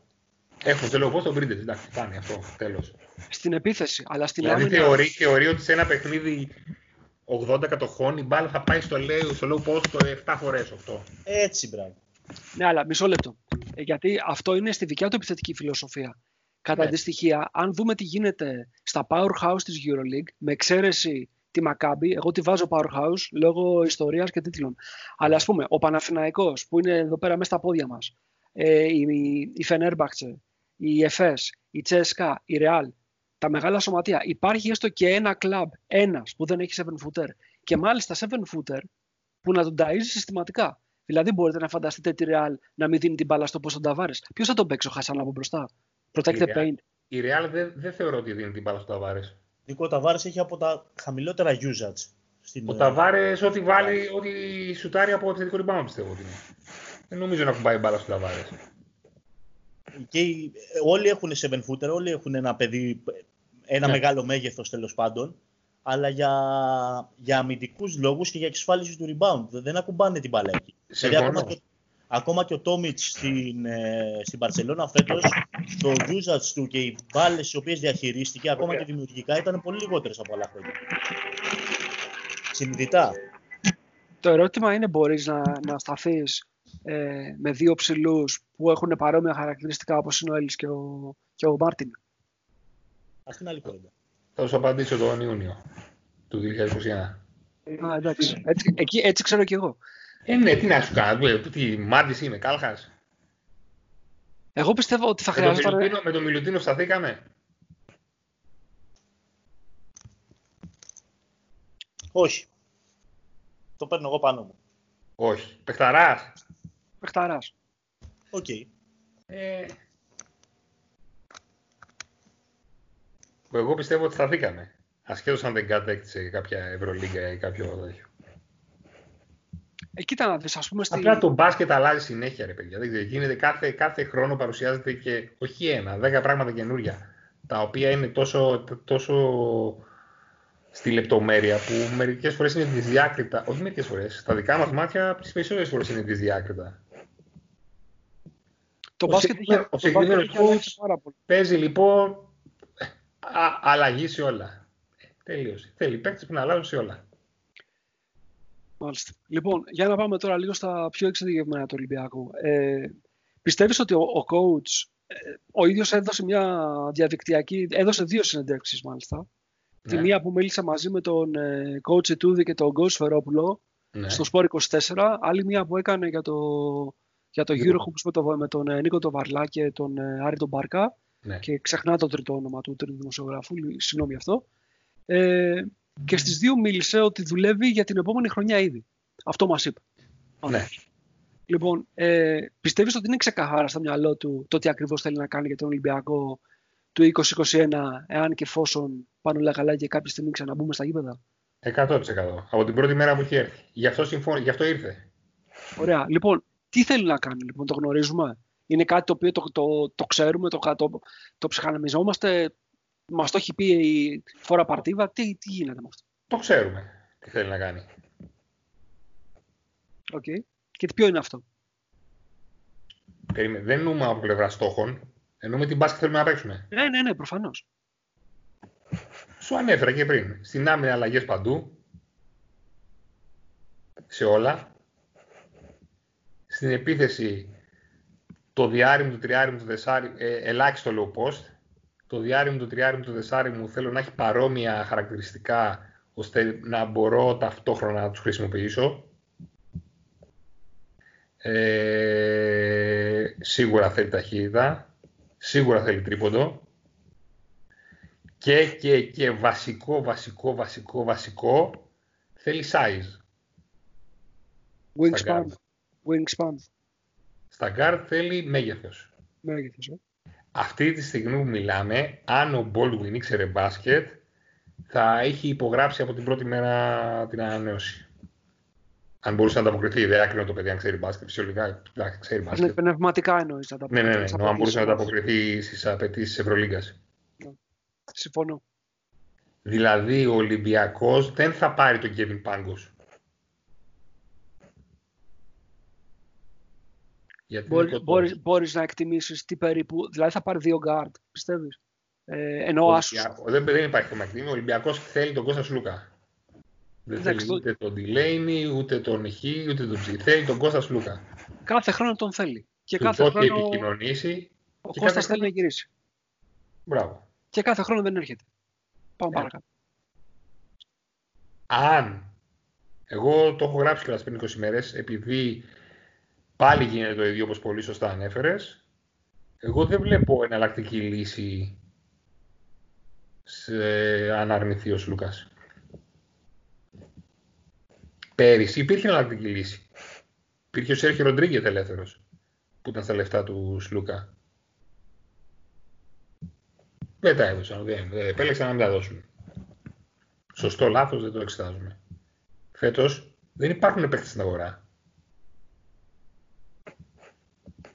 Κωνσταντίνε, θεωρητικά ότι ο Σλούκας είναι στην αγορά, γιατί θεωρητικά έχει συμβόλαιο. Ακριβώς. Θεωρητικά. Ούτε ο Σλούκας είναι στην αγορά, αλλά θα βγει. Ναι. Απλά σου λέω ότι θεωρητικά και κάποιος άλλος μπορεί να βγει στην αγορά τελευταία στιγμή, γιατί δεν ξέρουμε και πώς θα επηρεαστεί η οικονομία με τον κορονοϊό. Η οικονομία θα επηρεαστεί πάρα πολύ. Επίσης στην αγορά Ναι. θα βγει η Real αν πάει ο Καμπάτσο στο NBA. Επίσης Ε, η CSKA θεωρείς θα ότι θα ψάξει. πάει, να ε. πάρει. Α, αυτό θα έλεγα. Θα έλεγα για ΤΣΣΚΑ, γιατί και η ΤΣΣΚΑ θα ψάξει γκαρντ. Σίγουρα. Αν φύγει ο Delaney από την Μπαρσελόνα, η Μπαρσελόνα θα ψάξει για κάτι. Ναι. Άρα έχεις ήδη τρεις ε, ομάδες με μεγαλύτερο πορτοφόλι από σένα για ένα συγκεκριμένο στόχο. Μπορεί να μην είναι ο ένας ο στόχος. Ναι, εντάξει. Απλά έχεις κάποια άλλα πλεονεκτήματα όσον αφορά. τη- Σίγουρα έχεις κάποια άλλα πλεονεκτήματα σε ό,τι αφορά τον Σλούκα. Ναι, αυτό λέω. Ναι. Απ' την άλλη όμως, ε, οκ, ο Καμπάτσο, ναι καταλαβαίνω τι λες, ο Καμπάτσο αφήνει μια κοινή θέση, αλλά αν, αν παράδειγμα φύγει ο Ντιλέιν από την Μπαρσελόνα, Γεμίζει μια άλλη. γίνονται Οπότε δύο είσαι πάλι στα θέσεις. ίδια. Γίνονται, ναι, γίνονται δύο. Ναι, Για να απλά φύγει. θεωρώ. Αν επιλέξει ο για χ, ψ, z, ωμέγα λόγους να χωρίσει ο Παναθηναϊκός τον καλάθι, αυτομάτως εμφανίζεται ένα άλλο πολύ καλό point guard στην αγορά. Ε, αυτό θα ήταν πολύ καλό για τον Ολυμπιακό, άμα θέλει τον Κώστα Σλούκα να φύγει ο καλά στον Παναθηναϊκό. Ναι, Θεωρώ. συμφωνώ. Γιατί η μία θέση. ε, Συμφωνώ, γιατί η Real, η CSKA θα ασχοληθεί και με τον καλάθι. Όχι μόνο με τον Ε, Σλούκα. Και πιθανόν η Τσέσσεκα να ασχοληθεί και πιο πολύ με τον Καλάθι. Γιατί θα τέριαζε στο σύστημα που θέλει να, παρο... να παρουσιάσει ο coach Τούδη. Ναι. Νομίζω είναι ο ιδανικός. Καλά, αν μείνει ελεύθερος ο Καλάθι, όλη η Ευρώπη θα ασχοληθεί με τον Καλάθι. Ναι, ναι. ναι. Αλλά επαναλαμβάνω για να μην παρεξηγηθούν, γιατί είμαι σίγουρος ότι όπως διαβάζουν εμένα οι Παναθηναϊκοί, σας ακούν και εσάς οι Παναθηναϊκοί, ε, δεν λέω ότι θα φύγει ο Καλάθης. Ναι. Κάνω ότι, ότι είναι και το. Τελείως υποθετικά μιλάμε ότι ναι, ναι, ναι. θα επηρεαζόταν η αγορά. Ναι, ναι. Κατα... Καταλαβαίνω τι λες. Ναι. Πάντως μιλάμε για δύο γκαρντ τα οποία είναι... Ε, ο ένας είναι ας πούμε καθαρά οργανωτικός ο ρόλος του και ο άλλος είναι combo. θα, ήθελε, θα ήθελε τον Σλούκα και το δεύτερο guard θα ήθελε να λειτουργεί ως bodyguard. Δηλαδή ένας Baldwin, κάποιος με μέγεθος. Δηλαδή ένας Baldwin, ένας hacker, αυτός ο σκληρός ο παίκτης που θα μπει, που θα απορροφήσει τις αγκονιές, που θα απορροφήσει ένας τα... defensive stopper, που να που μπορεί να, είναι... να παίξει ναι, αλλαγές. Ναι, ναι, ναι, εντάξει, γιατί δεν μπορεί να το κάνει αυτό ο Σλούκα, δηλαδή δεν μπορεί να, να παίξει αυτό ο Σλούκα να είναι και defensive stopper τη average ναι. και καλό στην επίθεση. Δεν, δεν υπάρχει αυτό. Πολύ Σλούκα πάντως συνέχεια. Ποιος θα παίζεις δίπλα στο Σλούκα. Ε; Και ποιος θα παίζει. Ο ε; Ντεκολό θα παίζει δίπλα στο Σούλικα, παιδιά. Ο Ντεκολό; Ναι, γιατί θα μείνει στη Φενέρ. Α, α, α. Δεν νομίζω. Αυτό το, την κουβέντα την κάναμε και προχθές. Να πούμε ένα, ένα άλλο πράγμα τώρα. Ε, επιστρέφουμε στο, στο πρώτο μας θέμα. Σχέση οπαδού δημοσιογράφου. Έχεις ακούσει εσύ τώρα από φίλο φίλου, τον ξάδερφο της ξαδέρφης της κυρίας που μένει πάνω από τον Σλούκα, παράδειγμα λέω, ότι δεν θα έρθει ο Σλούκα. Όχι, δεν το κρίνω έτσι. Το λέω μάλλον σκεπτικό. Αλλά συνέχισε αυτό που θέλαμε. Εγώ όμως έχω μιλήσει με τον Σλούκα και ξέρω ότι ναι, μου αρέσει η ιδέα. Θα ήθελα να. Εγώ Παράδειγμα, ε, Παράδειγμα να φέρω έτσι, δεν έχω μιλήσει με τον Λουκά. Μπορεί και να έχω μιλήσει, αλλά τέλος πάντων. Δεν θα μας το πεις. Εντάξει, το καταλάβαμε. Δεν τις παρούσει. Εγώ απλά αυτό το οποίο λέω είναι ότι έχει πει μια-δυο χρονιές κάποια πράγματα τα οποία δεν τα τήρησε. Άλλα είπε και άλλα έγιναν. Γι' αυτό και οποιαδήποτε φήμη αυτή τη στιγμή, όταν υπάρχει ένα συμβόλαιο ε, πλουσιοπάραχο και μια ομάδα όπως είναι η Φενέρ στο τραπέζι, και αν βγει εκτός υπάρχουν τόσοι διεκδικητές, τον Άστον Ολυμπιακό μου μοιάζει πολύ απίθανο. Εμένα προσωπικά. Ναι. Νίκο. Εντάξει. Αλλά ποιος είμαι εγώ να κρίνω, όπως λες. Το δέχομαι. Παίζουν, παίζουν και άλλα ρόλο σε μια μεταγραφή.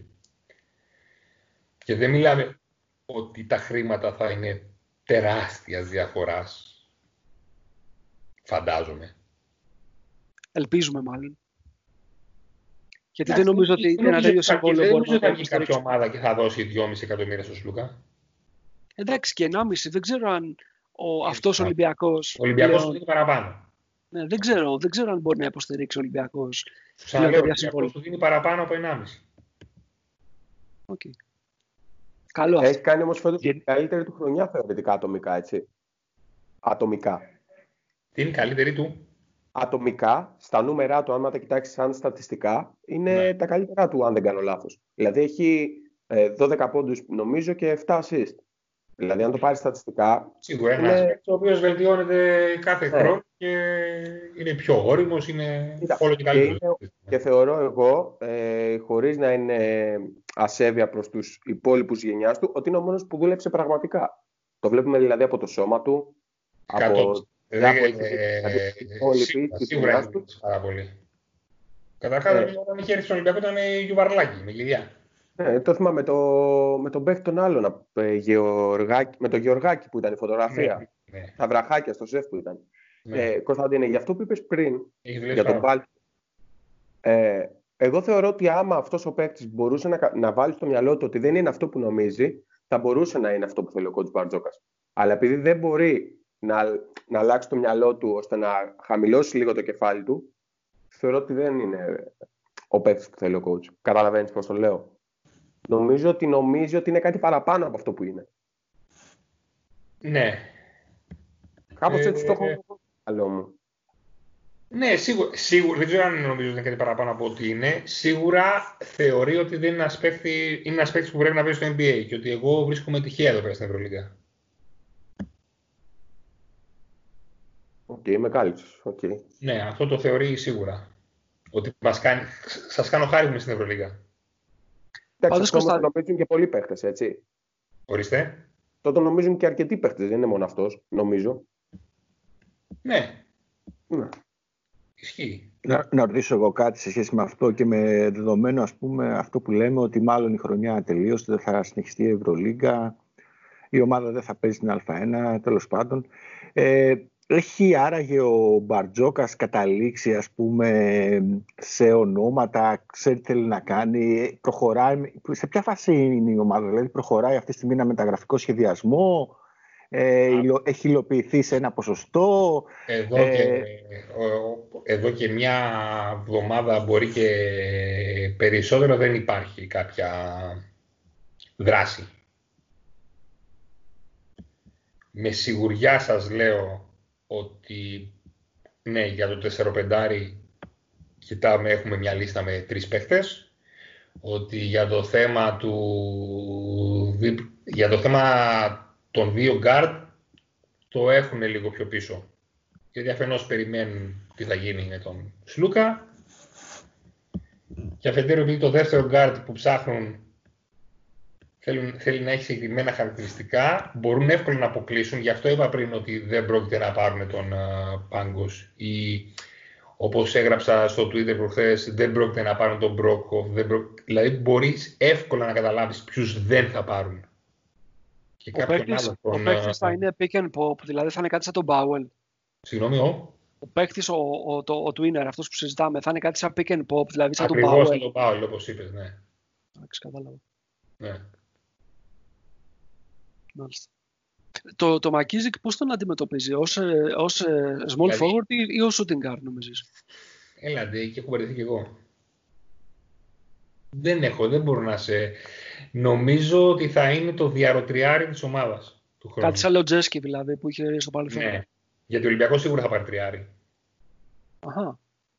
Ενδιαφέρον αυτό. Δηλαδή ο Ολυμπιακός θα είναι στο 5 με Έλις, Μάρτιν, Χριστίδη. Ο Μάρτιν έχει υπογράψει ή είναι απλά προσήκη. Είναι διαδικαστικό. Είναι όταν με το που ανακοινωθεί ότι η Αδριατική Λίγκα ολοκληρώθηκε θα ανακοινωθεί στον Ολυμπιακό. Μάλιστα. Είναι δεδομένη η μεταγραφή του. Ο Χριστίδης μπορεί να σταθεί σε επίπεδο EuroLeague; Όχι. Άρα λοιπόν γιατί, τον, ε, γιατί δεν τον στέλνουμε δανεικό να πάρει χρόνο συμμετοχής κάπου; Καλά, πώς θα παίζει την Α2. OK. Okay. Φαντάζομαι ότι θα παίζει στην Α2. Απλά ε, θεωρώ ότι στο μπάσκετ που θέλει να παίξει ο Μπαρτζόκας δεν ταιριάζει καθόλου ο Χαπ για να τον έχει κατά νου. Ε, και νομίζω ότι το 4-5 που θα πάρει που λείπει από την front line ουσιαστικά θα είναι τέρνος ο Χριστίδης δηλαδή. Ο οποίος Χριστίδης φέτος στις προπονήσεις, επειδή έκανε πάρα πολλές προπονήσεις, πήγε εξαιρετικά απέναντι στον Μιλουτίνο. Δηλαδή τον κόντραρε τον Νίκολα. Τον δυσκόλευε. Και δεν έχει το, και το ίδιο μέγεθος. Ε; Ε, είναι καλό για το Χριστίδη, κακό για το Μιλουτίνοφ, δεν ξέρω φέτος. Πανηγυρίζει ο, ο, ο, Νάβα. Τον βλέπω, είναι έτοιμος να ορλιάξει από χαρά. Εντάξει, δεν, δεν ξέρω αν είναι κακό για τον uh, Μίλου, καλό για το Χριστίδη. Καλό για το Χριστίδη, μάλλον είναι σίγουρα. Αλλά εντάξει, σε μια ομάδα υπάρχουν ρόλοι. Δεν, δηλαδή το τέταρτο σου, το τέταρ, ο τέταρτος ψηλός. Είναι για τις προπονήσεις. Γιατί, ποιος πρέπει να είναι λοιπόν; Ωραία, να μην είναι ο Χριστίδη. Ποιο να πούμε; Εμείς δεν λέμε κανένα. Προσπαθούμε να καταλάβουμε τον συλλογισμό. Αυτό λέμε. Ναι. Όχι, νομίζω ότι αυτός είναι ο συλλογισμός τους. Πάνω θέλεις να πεις κάτι, σε βλέπω, είσαι έτοιμος. Να μην, να μην ολοκληρώσω με την ομάδα, με το σχεδιασμό. Όχι, θα, να, το, να, να ολοκληρώσεις, αλλά νόμιζα ότι ο άλλος ήθελε να πεταχτεί για τους ψηλούς, γιατί τον βλέπω. Όχι, να ολοκληρώσει, να ολοκληρώσει, ναι. Πες μας, πες μας. Ωραία, ολοκληρώνουμε τους ψηλούς και πετάγεται λοιπόν. Και μετά πάμε στους άλλους. Όχι, πες τα όλα, πες τα όλα. Στο 4 Πρίντεζης Βεζέγκοφ Λείπει μόνο το 4-5 από τους ψηλούς. Δηλαδή. Πολύ soft. Τρία Παπα-Νικολάου ξένος και πίσω Χαραλαμπόπουλος. Δύο-τρία Μακίσικ και στα ασόδυα, γιατί εγώ τα θεωρώ μία θέση. Σλούκας, Σλούκας, το έχουμε πει, θα έχει λόξιγκα. Δύο καλά γκαρντ, Σπανούλης, Κόνιαρης και δεν μπορώ να καταλάβω... Εγώ αφήνω ένα παράθυρο να μην ο Λαρετζάκης, με τον οποίο υπάρχει συμφωνία. Να μην είναι. Ναι. Γιατί δεν μπορούμε να λέμε από τη μία ότι ο Χάπ είναι, δεν είναι παίκτης Μπαρτζόκα, οπότε δεν τον θέλει, γιατί εντάξει, και ο Λαρετζάκης δεν είναι παίκτης Μπαρτζόκα. Κωνσταντίνη, είσαι ο πρώτος που το λες. Μπράβο. Το δεν είναι παίκτης Μπαρτζόκα; Ναι. Ναι, δεν είναι παίκτης Μπαρτζόκα. Άρα δεν μπορούμε να λέμε για το Χάπ δεν είναι παίκτης Μπαρτζόκα θα φύγει, αλλά για το Λαρετζάκη δεν είναι παίκτης Μπαρτζόκα αλλά θα κάτσει. Ο, ο Λαρετζάκης πότε συμφώνησε με τον Ολυμπιακό; Μέσα στη χρονιά ε, επικεμζουρά. Αρκετό καιρό. Αρκετό καιρό. Επι- Επικεμζουρά. Αρκετό καιρό. Ναι, επικεμζούρα.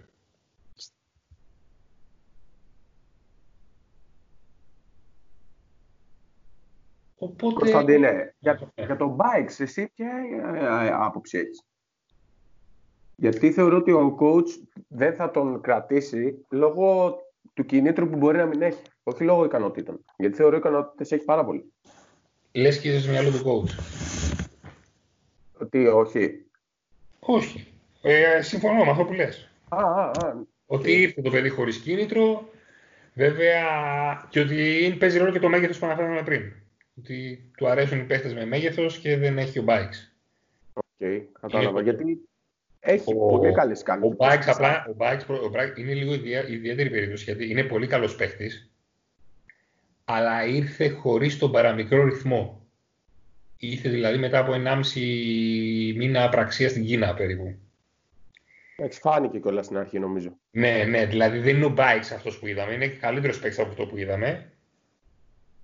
Ναι, στο λέω επειδή το έχω, παρα- τον έχω παρακολουθήσει κι εγώ και φάνηκε ότι έχει πρόβλημα με το ρυθμό, ότι δεν Ναι, μπορούσε ναι, να μπει ναι. μέσα στο παιχνίδι. Όχι ότι δεν έβαζε τρίποντο, λέει up, ε, Ναι, flow, ναι, ναι, Έτσι, έτσι ακριβώς. Έτσι ακριβώς. δεν έκανε τα floater. Απλά φαινόταν ότι πήγε με τη λάθος πάσα, πώς θα την κάνει τη λάθος πάσα, ότι πώς θα ήταν αργός στην αντίδρασή του. Αυτό είναι το πρόβλημα αριθμό, όχι ότι αν θα βάλει το τρίποντο. Το τρίποντο παίξει το ελεύθερο, θα το βάλει. Ναι, ναι, ναι. Άλλο το βάζει, άλλο δεν το βάζει. Συμφωνώ. συμφωνώ. Μα είναι Αλλά πράγμα. ήρθε, ήρθε, ήρθε χωρίς ρυθμό.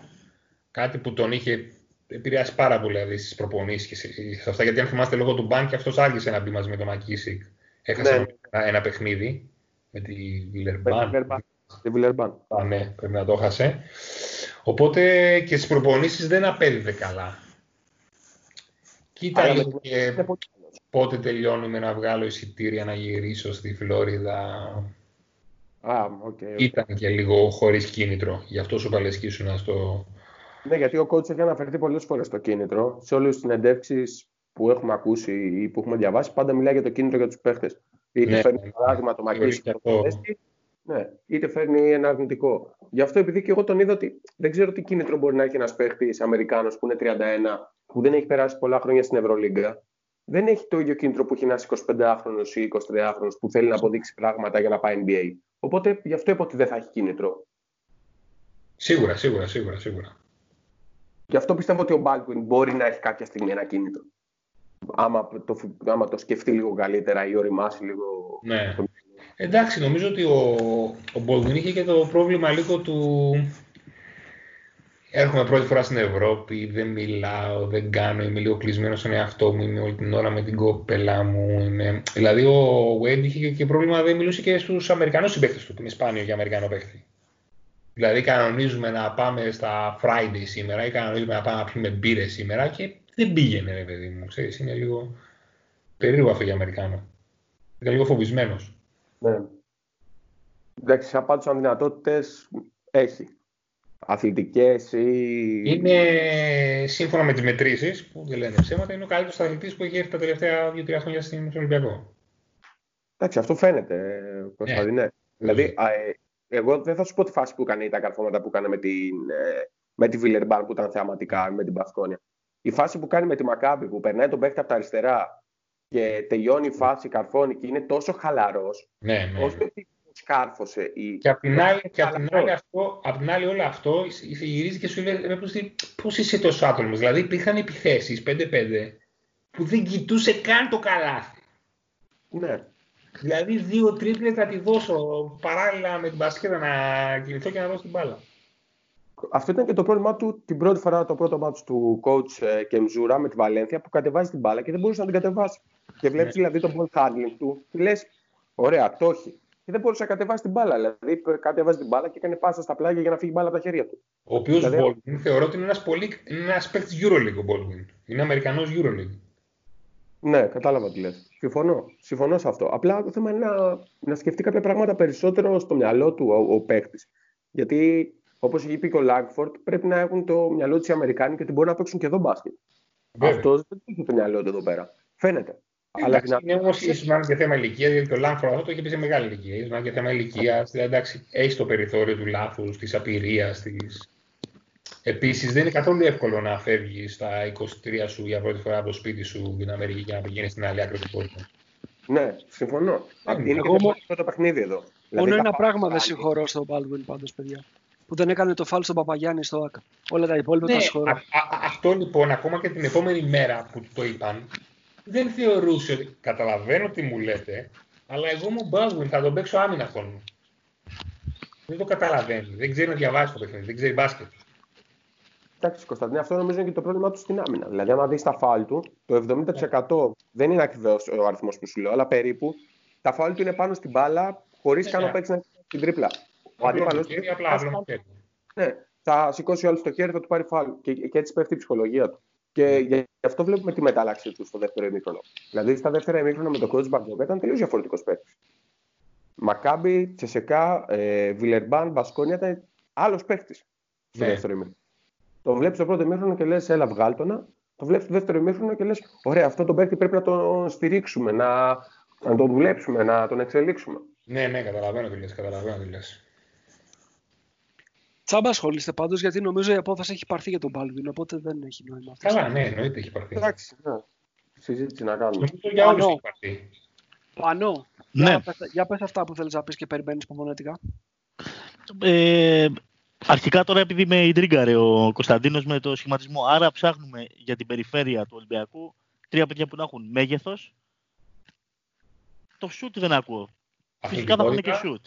Αθλητικότητα, Ναι. Σουτ. σουτ σίγουρα. Σουτ Τι σίγουρα σουτ, γιατί... Τι, τι σουτ. Κοίταξε, εγώ ιδανικά θα ήθελα ο, ο δίπλα του Λούκα να έχει και pull-up. Αν δεν το έχει αυτός, να έχει pull-up το τριάρι που θα φέρει. Ναι, ένας από τους δύο θα πρέπει να έχει. Σωστό. Ναι, να έχει παιχνίδι με μπάλα, δηλαδή κάποιος από τους δύο να μπορεί να εκτελέσει μετά το screen. Θέλει παιχνίδι με μπάλα. Ωραία. Γι' αυτό κιόλας, επειδή ο, ο Παπα-Νικολάου δεν έχει παιχνίδι με μπάλα, Μπράβο. Γι' αυτό κιόλας δεν συζητάει το σενάριο με τον Μπολ. Δε, από την πρώτη στιγμή που ήρθε. Πολύ Δεν μπορούν ωραία. από δύο που δεν μπορούν ε, με την μπάλα. Και γι' αυτό και δεν θα έρθει και ο Μπρόκοφ. Εντάξει, Ε; ο Μπρόκοφ, όχι, δεν θα έρθει για άλλο λόγο ο Μπρόκοφ. Αλλά ούτε ο Μπρόκοφ είναι καλός με την μπάλα. Αυτό εγώ, ακριβώς. να σου πω τώρα κάτι, περίμενε τώρα. Τον Μπρόκοφ, εγώ τον θυμάμαι από την Λόκο, έτσι. Δηλαδή το παιδί στο NBA δεν έπαιξε και να έπαιξε δεν τα είδα αυτά τα παιχνίδια που έπαιξε. Οπότε δεν ξέρω αν έχει βελτιωθεί σε αυτό το κομμάτι ή όχι. Μα και εγώ ε, αυτό, ε, αυτό, ε, αυτό κρίνω Απλά, και ε, την πρώτη χρονιά του Μπαρτζόκα, το 2013, εμένα συγκεκριμένα σε συζήτηση που έχουμε κάνει καφενιακού επίπεδου, δεν θα το ξεχάσω ποτέ, ναι. 7 χρόνια μετά, μου έλεγε Κωνσταντίνε Μπρόκοφ και Πονίτκα. Ο Μπρόκοφ έπαιζε στην Μπεσίκτας και ο Πονίτκα, ο Πονίτκα Ζιελόνα Γκόρα. Μου λέει αν μπορούσα να φέρω δύο παίκτες, μου λέει αυτούς δύο θα φέρνα. Κοίτα μου λέει να δεις τι θα κάνουν αυτοί οι παίκτες στην καριέρα τους. Πονίτκα το καταλαβαίνω, ναι. Ναι, ο Μπρόκοφ του άρεσε πάρα πολύ. Αλλά ο Μπρόκοφ δεν θα έρθει για άλλους λόγους. Και για άλλους λόγους. Και οι άλλοι λόγους, οκ. Ναι. Πάντως και μια άλλη παρατήρηση. Αυτό με τις αλλαγές, δηλαδή, μου, μου κάθεται λίγο περίεργα αυτό με τις αλλαγές, ότι θέλει να αλλάξει παντού. Γιατί δεν αλλάζουν παντού πλέον όλοι οι προπονητές. Ε, Δηλαδή αυτό στο- θα- Στο, στο- οι top ομάδες, οι πέντε καλύτερες ομάδες φέτος στην Ευρωλίγκα, δεν αλλάζανε παντού. Κοίταξε. κάνει- Ε, η μου κάνει Τσέσκα με το εντύπωση. Χάινς μέσα άλλαζε. Ο, δεν άλλαζε. Δεν άλλαζε εννοώ πολύ, σε πολύ έσχατη περίπτωση έριγνε το Χάινς ε, στο κοντό. Εντάξει, νομίζω ότι στα τελευταία πέντε δευτερόλεπτα των επιθέσεων άλλαζε όλα. Εντάξει, δεν, Όταν δεν, εμένα δεν, δηλαδή πέντε δευτερόλεπτα και κάτω, έπαιζαν μόνο αλλαγές.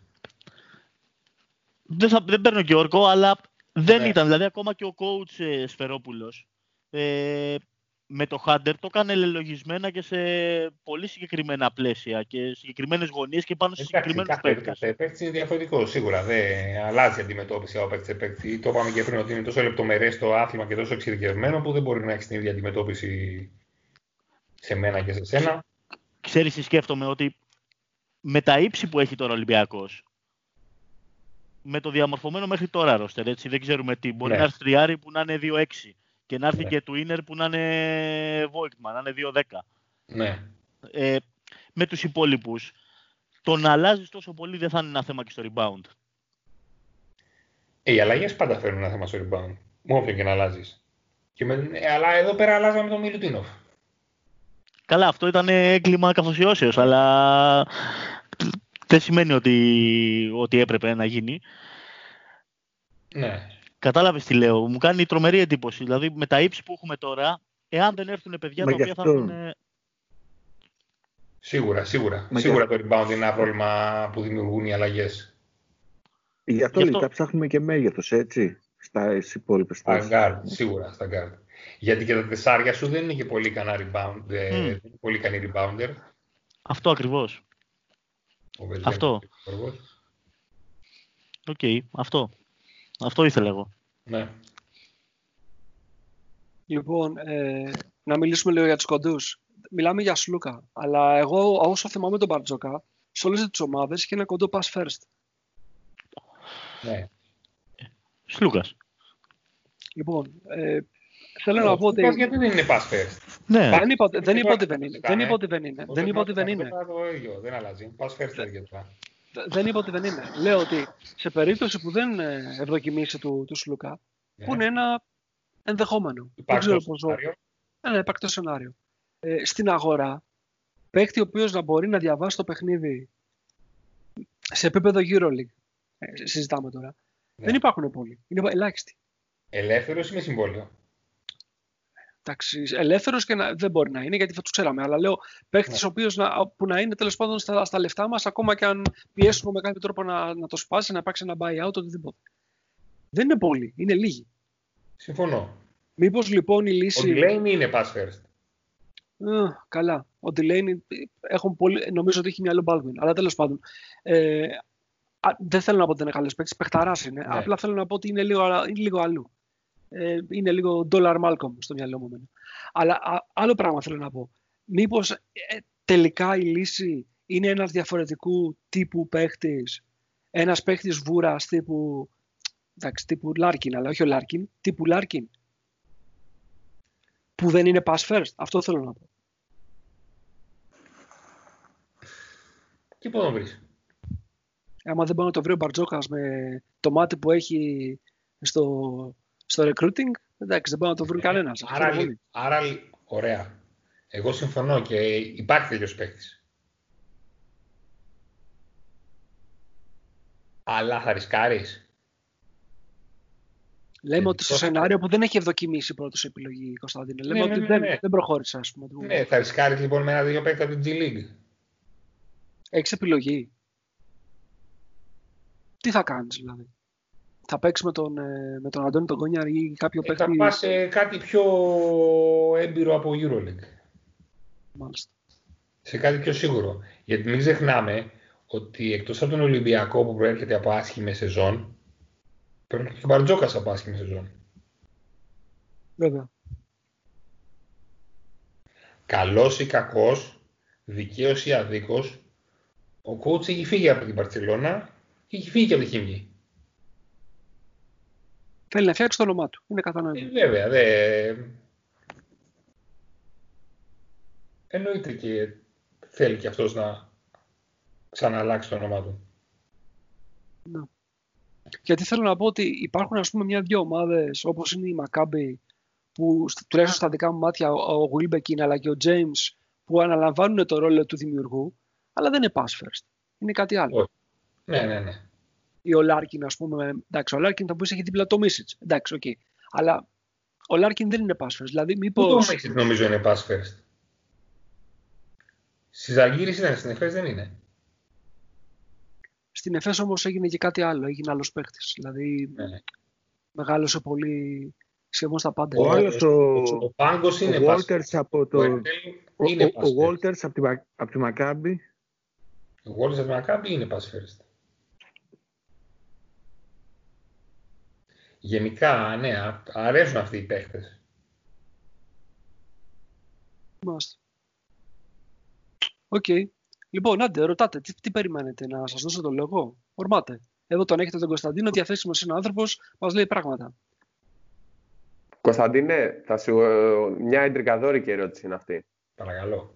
Ε, όσον αφορά το Σπανούλι, δεν γίνεται να, με, να έχω nickname Σπανούλη, και να με σε ρωτήσω για το Σπανούλι. Ναι. Ε, σε τι κατάσταση είναι πρώτον ε, με την αποθεραπεία του; Και δεύτερον η τριγκαδόρικη ερώτηση είναι ένα χρόνο ή δύο χρόνια; Χα, μ' αρέσει γιατί βάζει και τα δύο χρόνια. Ξέρεις από πάνω. Αν τελειώσει την επόμενη χρονιά θα παίξει και το 2022 1000%. πάει καλά η αποθεραπεία του όμως; Πάει πάρα πολύ καλά, πάει πάρα πολύ καλά. Ωστόσο, ο συγκεκριμένος τραυματισμός που έχει, ο οποίος είναι συνδεδεμένος και με τον προηγούμενο τραυματισμό του, ναι. είναι σε σημείο που σίγουρα ο κόσμος να χαλάσει, δυστυχώς θα ξανατραυματιστεί. Ο τραυματισμός του Σπανούλη φαντάσου ότι είναι μια μπλούζα με ένα φερμουάρ ναι. που πώς σου χαλάει το φερμουάρ από κάτω και ανοίγει και το κατεβάζεις λίγο και ανοίγει λίγο πιο πάνω. Α, κατάλαβα. Είναι λοιπόν ένας στένοντας ο οποίος έραψε στον πρώτο τελευταίο τραυματισμό του, το, σκίστηκε ο τένοντας αυτός, το φερμουάρ. Το έραψε, σήκωσε το φερμουάρ λίγο πιο πάνω, αλλά άνοιξε λίγο παρακάτω. Ναι, κατάλαβα. Σκίστηκε. Τώρα έραψε και το δεύτερο, θα ξαναλήξει λίγο παρακάτω. Το θέμα είναι πότε θα ξαναλήξει.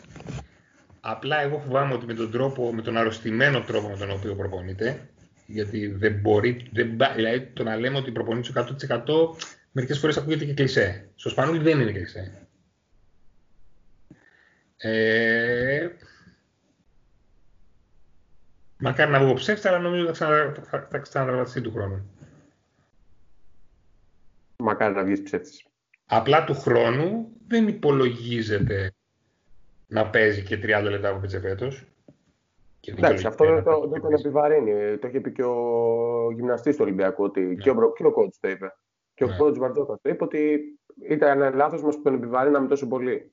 Ναι. του χρόνου δεν θα είναι και ο ίδιος ο ρόλος του, οπότε θα μπορεί ναι. και να προσφέρει και πιο ποιότητα. Αλλά αν τελειώσει, αν τελειώσει τη χρονιά υγιής, θα παίξει το 2021-2022. Okay. Εντάξει. Και θεωρούμε και σίγουρο ότι ο Πρίντες είναι στον Ολυμπιακό. Αλλιώ, αλλιώς, αν, δεν παίξει τον, αν δεν παίξει, θα βάλει κοστούμάκι και θα κάτσει στο... στον πάγκο. Ακριβώς. Ή στον πάγκο ή στα επίσημα ή κάπου. Ναι.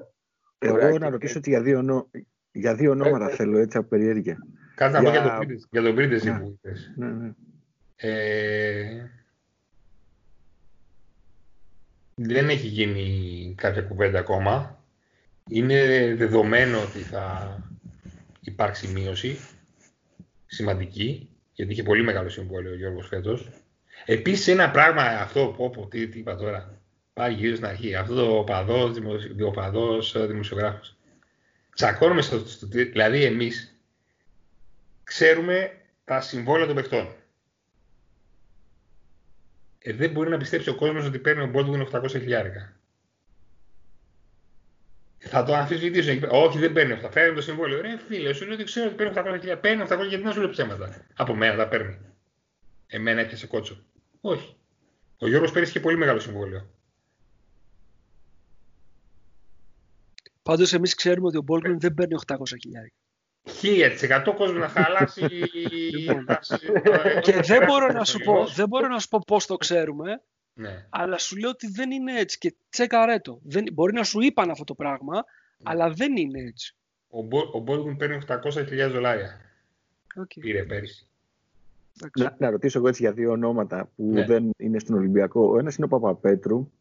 Ναι. Και αν ε, είναι, είναι κάποιο λάθος, κάποιος κακός χειρισμός, έπρεπε να φύγει, δεν γινόταν να, να μην φύγει. Και άλλος είναι ο Ντόρσεϊ που πήγε στη Μακάμπη. Το... Κοίταξε, ο Παπαπέτρου το παιδί ήθελε να παίξει. Ήταν ε, στη σκιά του Παπα-Νικολάου. Ήθελε ένα μεγαλύτερο ρόλο. Όσο θα ήταν στον Ολυμπιακό, αυτός ο μεγαλύτερος ρόλος θα άνοιγε στον Παπα-Νικολάου. Και νομίζω ότι έπραξε πολύ σωστά. Και δικαιώθηκε κιόλας.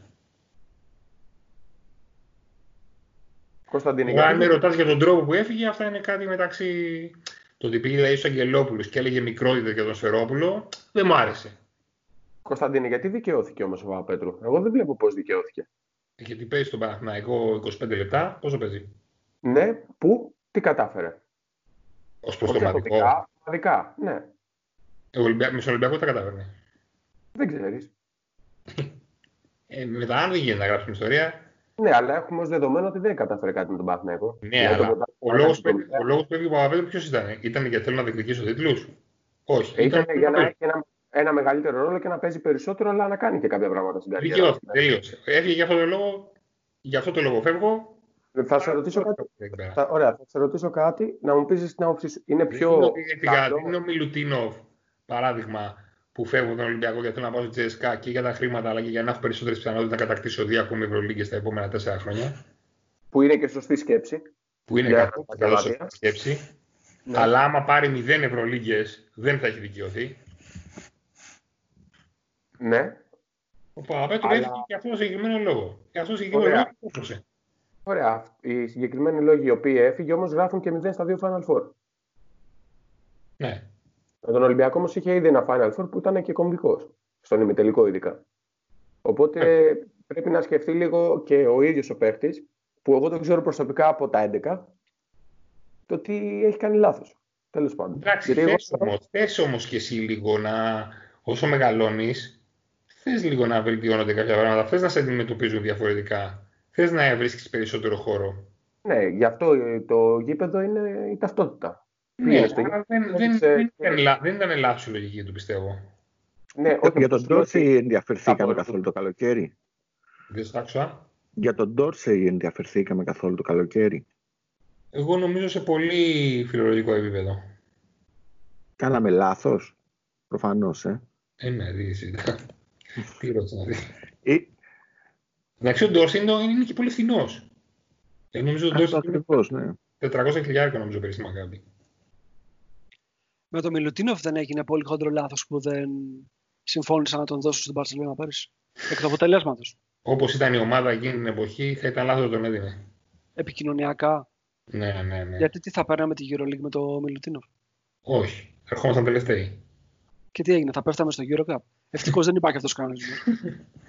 Όχι, αλλά εντάξει, δεν, δεν αξίζει. Δεν άρμοζε στον Ολυμπιακό να είναι τελευταίος ή προτελευταίος.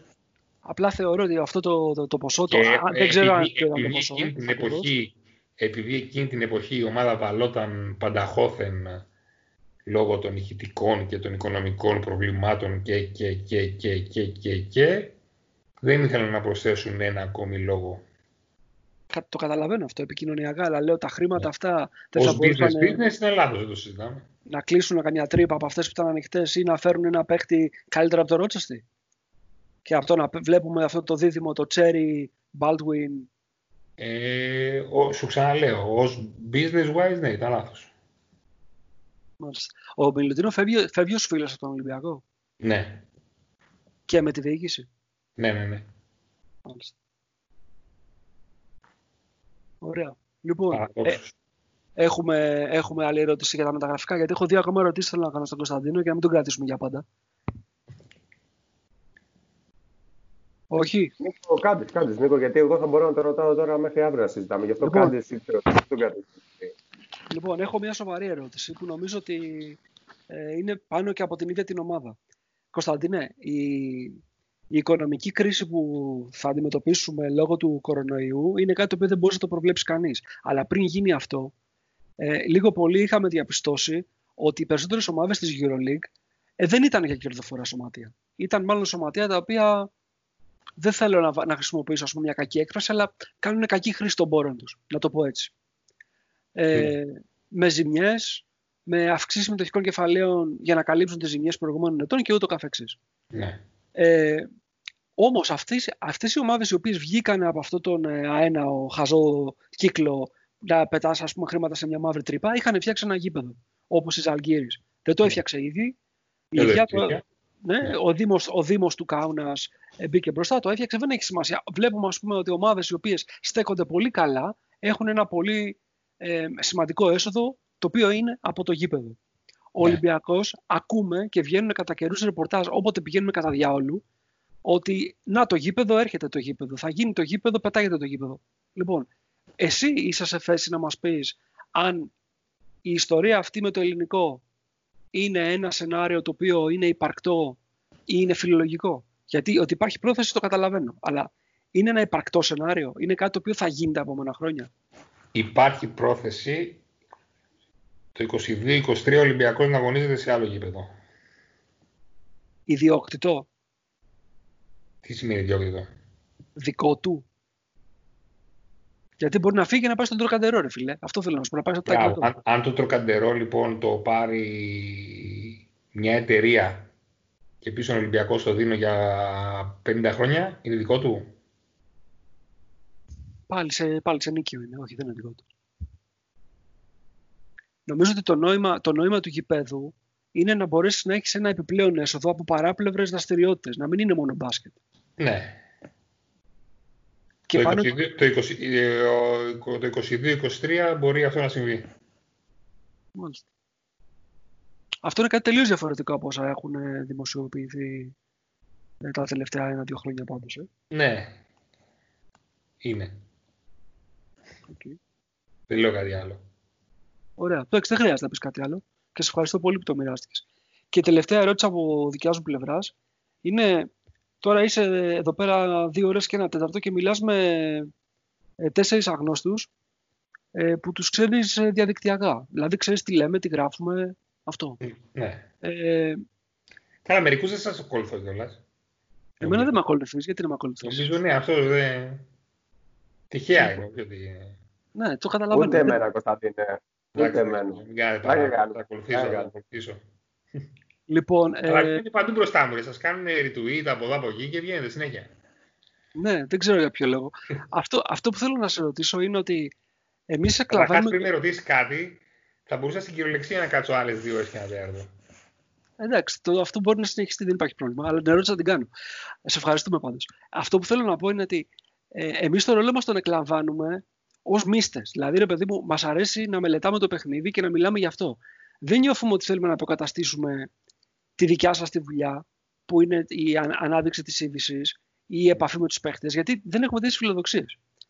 Ε, Πιστεύεις όμως ότι αυτό το οποίο κάνουμε, τουλάχιστον η δική μας σελίδα ή σελίδες με παραπλήσιο περιεχόμενο στο δικό μας προσθέτουν; Ή απλά το κάνουν λίγο πιο θολό και δημιουργούν ας πούμε, μια σαφή εικόνα για το, για το μπάσκετ και το, για το χώρο στην Ελλάδα; Μμμ.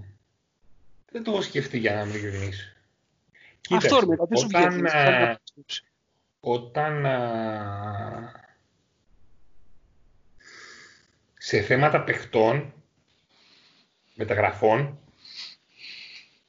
νομίζω ότι περισσότερο κάνουν κακό. Γιατί ψηλώνουν τον πύχη, ψηλώνουν το κεφάλι και στο τέλος μένουμε με τον Τζέρι. Μα πώς, αφού έγραφε ο, ο Τριλέον 7 έγραφε ότι παίρνουμε τον πρώτο. Γιατί μείναμε τον Τζέρι. Οπότε σε αυτό κάνει κακό. Αλλά δεν θα, επηρεάσω- δεν θα σας χαζέψω τα αυτιά, όχι μόνο στη δική σας α, σελίδα και σε άλλες δύο-τρεις. Φαίνεται νομίζω η αγάπη, το μεράκι, καύλα, για αυτά που κάνετε. Ότι δεν τα κάνετε για να εξυπηρετήσετε κάποιο σκοπό, τα κάνετε για να εξωτερικεύσετε τις σκέψεις σας, να γράψετε, να, με κάνετε, να μετατρέψετε τις σκέψεις σας σε λέξεις. Να, Που αυτό, δεν είναι ισχύει, καθόλου κακό. αυτό ισχύει τουλάχιστον για μας γιατί ούτε, ούτε διαφημίσεις δεν βάζουμε σε σελίδα και ούτε σκοπεύουμε. Που δεν είναι Ε, καθόλου κακό. Καλά, ναι, ψυχ- ψυχανάλυση κάνουμε Μπράβο, μεταξύ μπράβο, μας. μπράβο, μπράβο. Μάλιστα. Εγώ, θέλ, εγώ θέλω να διαχωρίσω τη θέση μου και να πω ότι δεν ανήκω στους μίστες. Αυτό, αυτό. Τίποτα άλλο. Μην Ε, μπλέξουμε. έβαλε εισαγωγικά, έβαλε εισαγωγικά ο Νίκος, δεν τα είδες. Α. Τίποτα. Απλά αγαπάμε το παιχνίδι και την ομάδα. Αυτό. Πολύ και τα δύο. Έτσι, σωστό, σωστό. Και εγώ στο ίδιο μήκο. Εγώ δηλαδή, άμα μου πεις. Δεν συζητάμε για Ολυμπιακό. Άμα μου πεις δες σε έναν αγώνα ομίλων Champions League και δες και γάμα εθνική μπάσκετ, εγώ γάμα εθνική μπάσκετ. Ακριβώς αυτό. Ακριβώς αυτό. Ναι.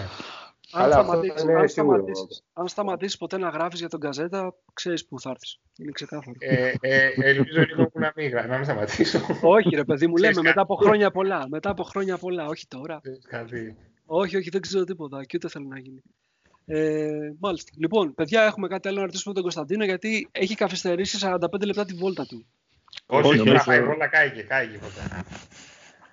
Τίποτα. Να τον ευχαριστούμε πολύ. Τι... Ναι, πραγματικά ευχαριστούμε πολύ. Ήταν πολύ ωραία η συζήτηση. Πρέπει να το απονείμουμε το τιμητικό τίτλο. Πρέπει να φτιάξουμε τον μπασκετόγραφο σε μια πλακέτα, κάτι να το δίνουμε, ρε παιδί μου, σε αυτούς που έρχονται εδώ και μιλάνε. Κάπως, κάτι πρέπει να Πολύ, κάνουμε. πολύ, πολύ ειλικρινής. Ε, του το αναγνωρίζω, του το δίνω δηλαδή. Δεν το περίμενα. Πίστευα ότι θα ήταν πιο διπλωματικός απαντήσεις του. Όχι, ρε. Δεν, δεν, και δεν νομίζω ότι. Κοίταξε, δεν νομίζω ότι είναι κακό να είσαι διπλωματικός. Ε, το καταλαβαίνω, το κατανοώ. Αλλά ήσουν πολύ ειλικρινής, το, το σέβομαι. Αυτό. Ε, και ελπίζω Κωνσταντίνε, κάποια στιγμή. ευχαριστούμε πάρα πολύ. Εγώ σας Ναι. ευχαριστώ και πρέπει να δεσμευτούμε ότι θα το επαναλάβουμε. Θα το, θα το επαναλάβουμε, αλλά δεν θα σε βγάλουμε σύντομα για να έχει Όχι, ολοκληρωθεί βέβαια, σύντομα θα έχει ο λόγος, σχεδιασμός. Θα κάνουμε τα ίδια. Του να χρόνου έχει- παραμονές του, φα- στο Final Four, παραμονές του Final Four θα ξαναβγούμε. Θα μπορούσα να πω, μάλιστα. Εντάξει. Ναι. ε, θα, σε, θα σε βγάλουμε κάποια στιγμή που θα έχει ολοκληρωθεί ο σχεδιασμός. Ωραία, γιατί στο, ναι, ναι, ναι, γιατί το- στο ενδιάμεσο που θα μας κάνεις follow τώρα στο Twitter, θα σου Ναι. στέλνουμε μηνύματα κάθε μέρα για να μας λες ποιοι έρχονται, για να τα βγάζουμε αποκλειστικά. Εντάξει. Μάλιστα. Εντάξει, εντάξει. παιδιά. λοιπόν, σε ευχαριστούμε πάρα πολύ Λοιπόν, καλό ε, βράδυ, εγώ για σε τον χρόνο ευχαριστώ. σου. Μμ. Καλή συνέχεια και θα τα πούμε κάποια στιγμή στο μέλλον και πάλι. Ευχαριστώ πάρα πολύ. Να είστε καλά. Καλό βράδυ, καλό βράδυ. Καλό βράδυ. βράδυ. Καληνύχτα, καληνύχτα, παιδιά σε όλους.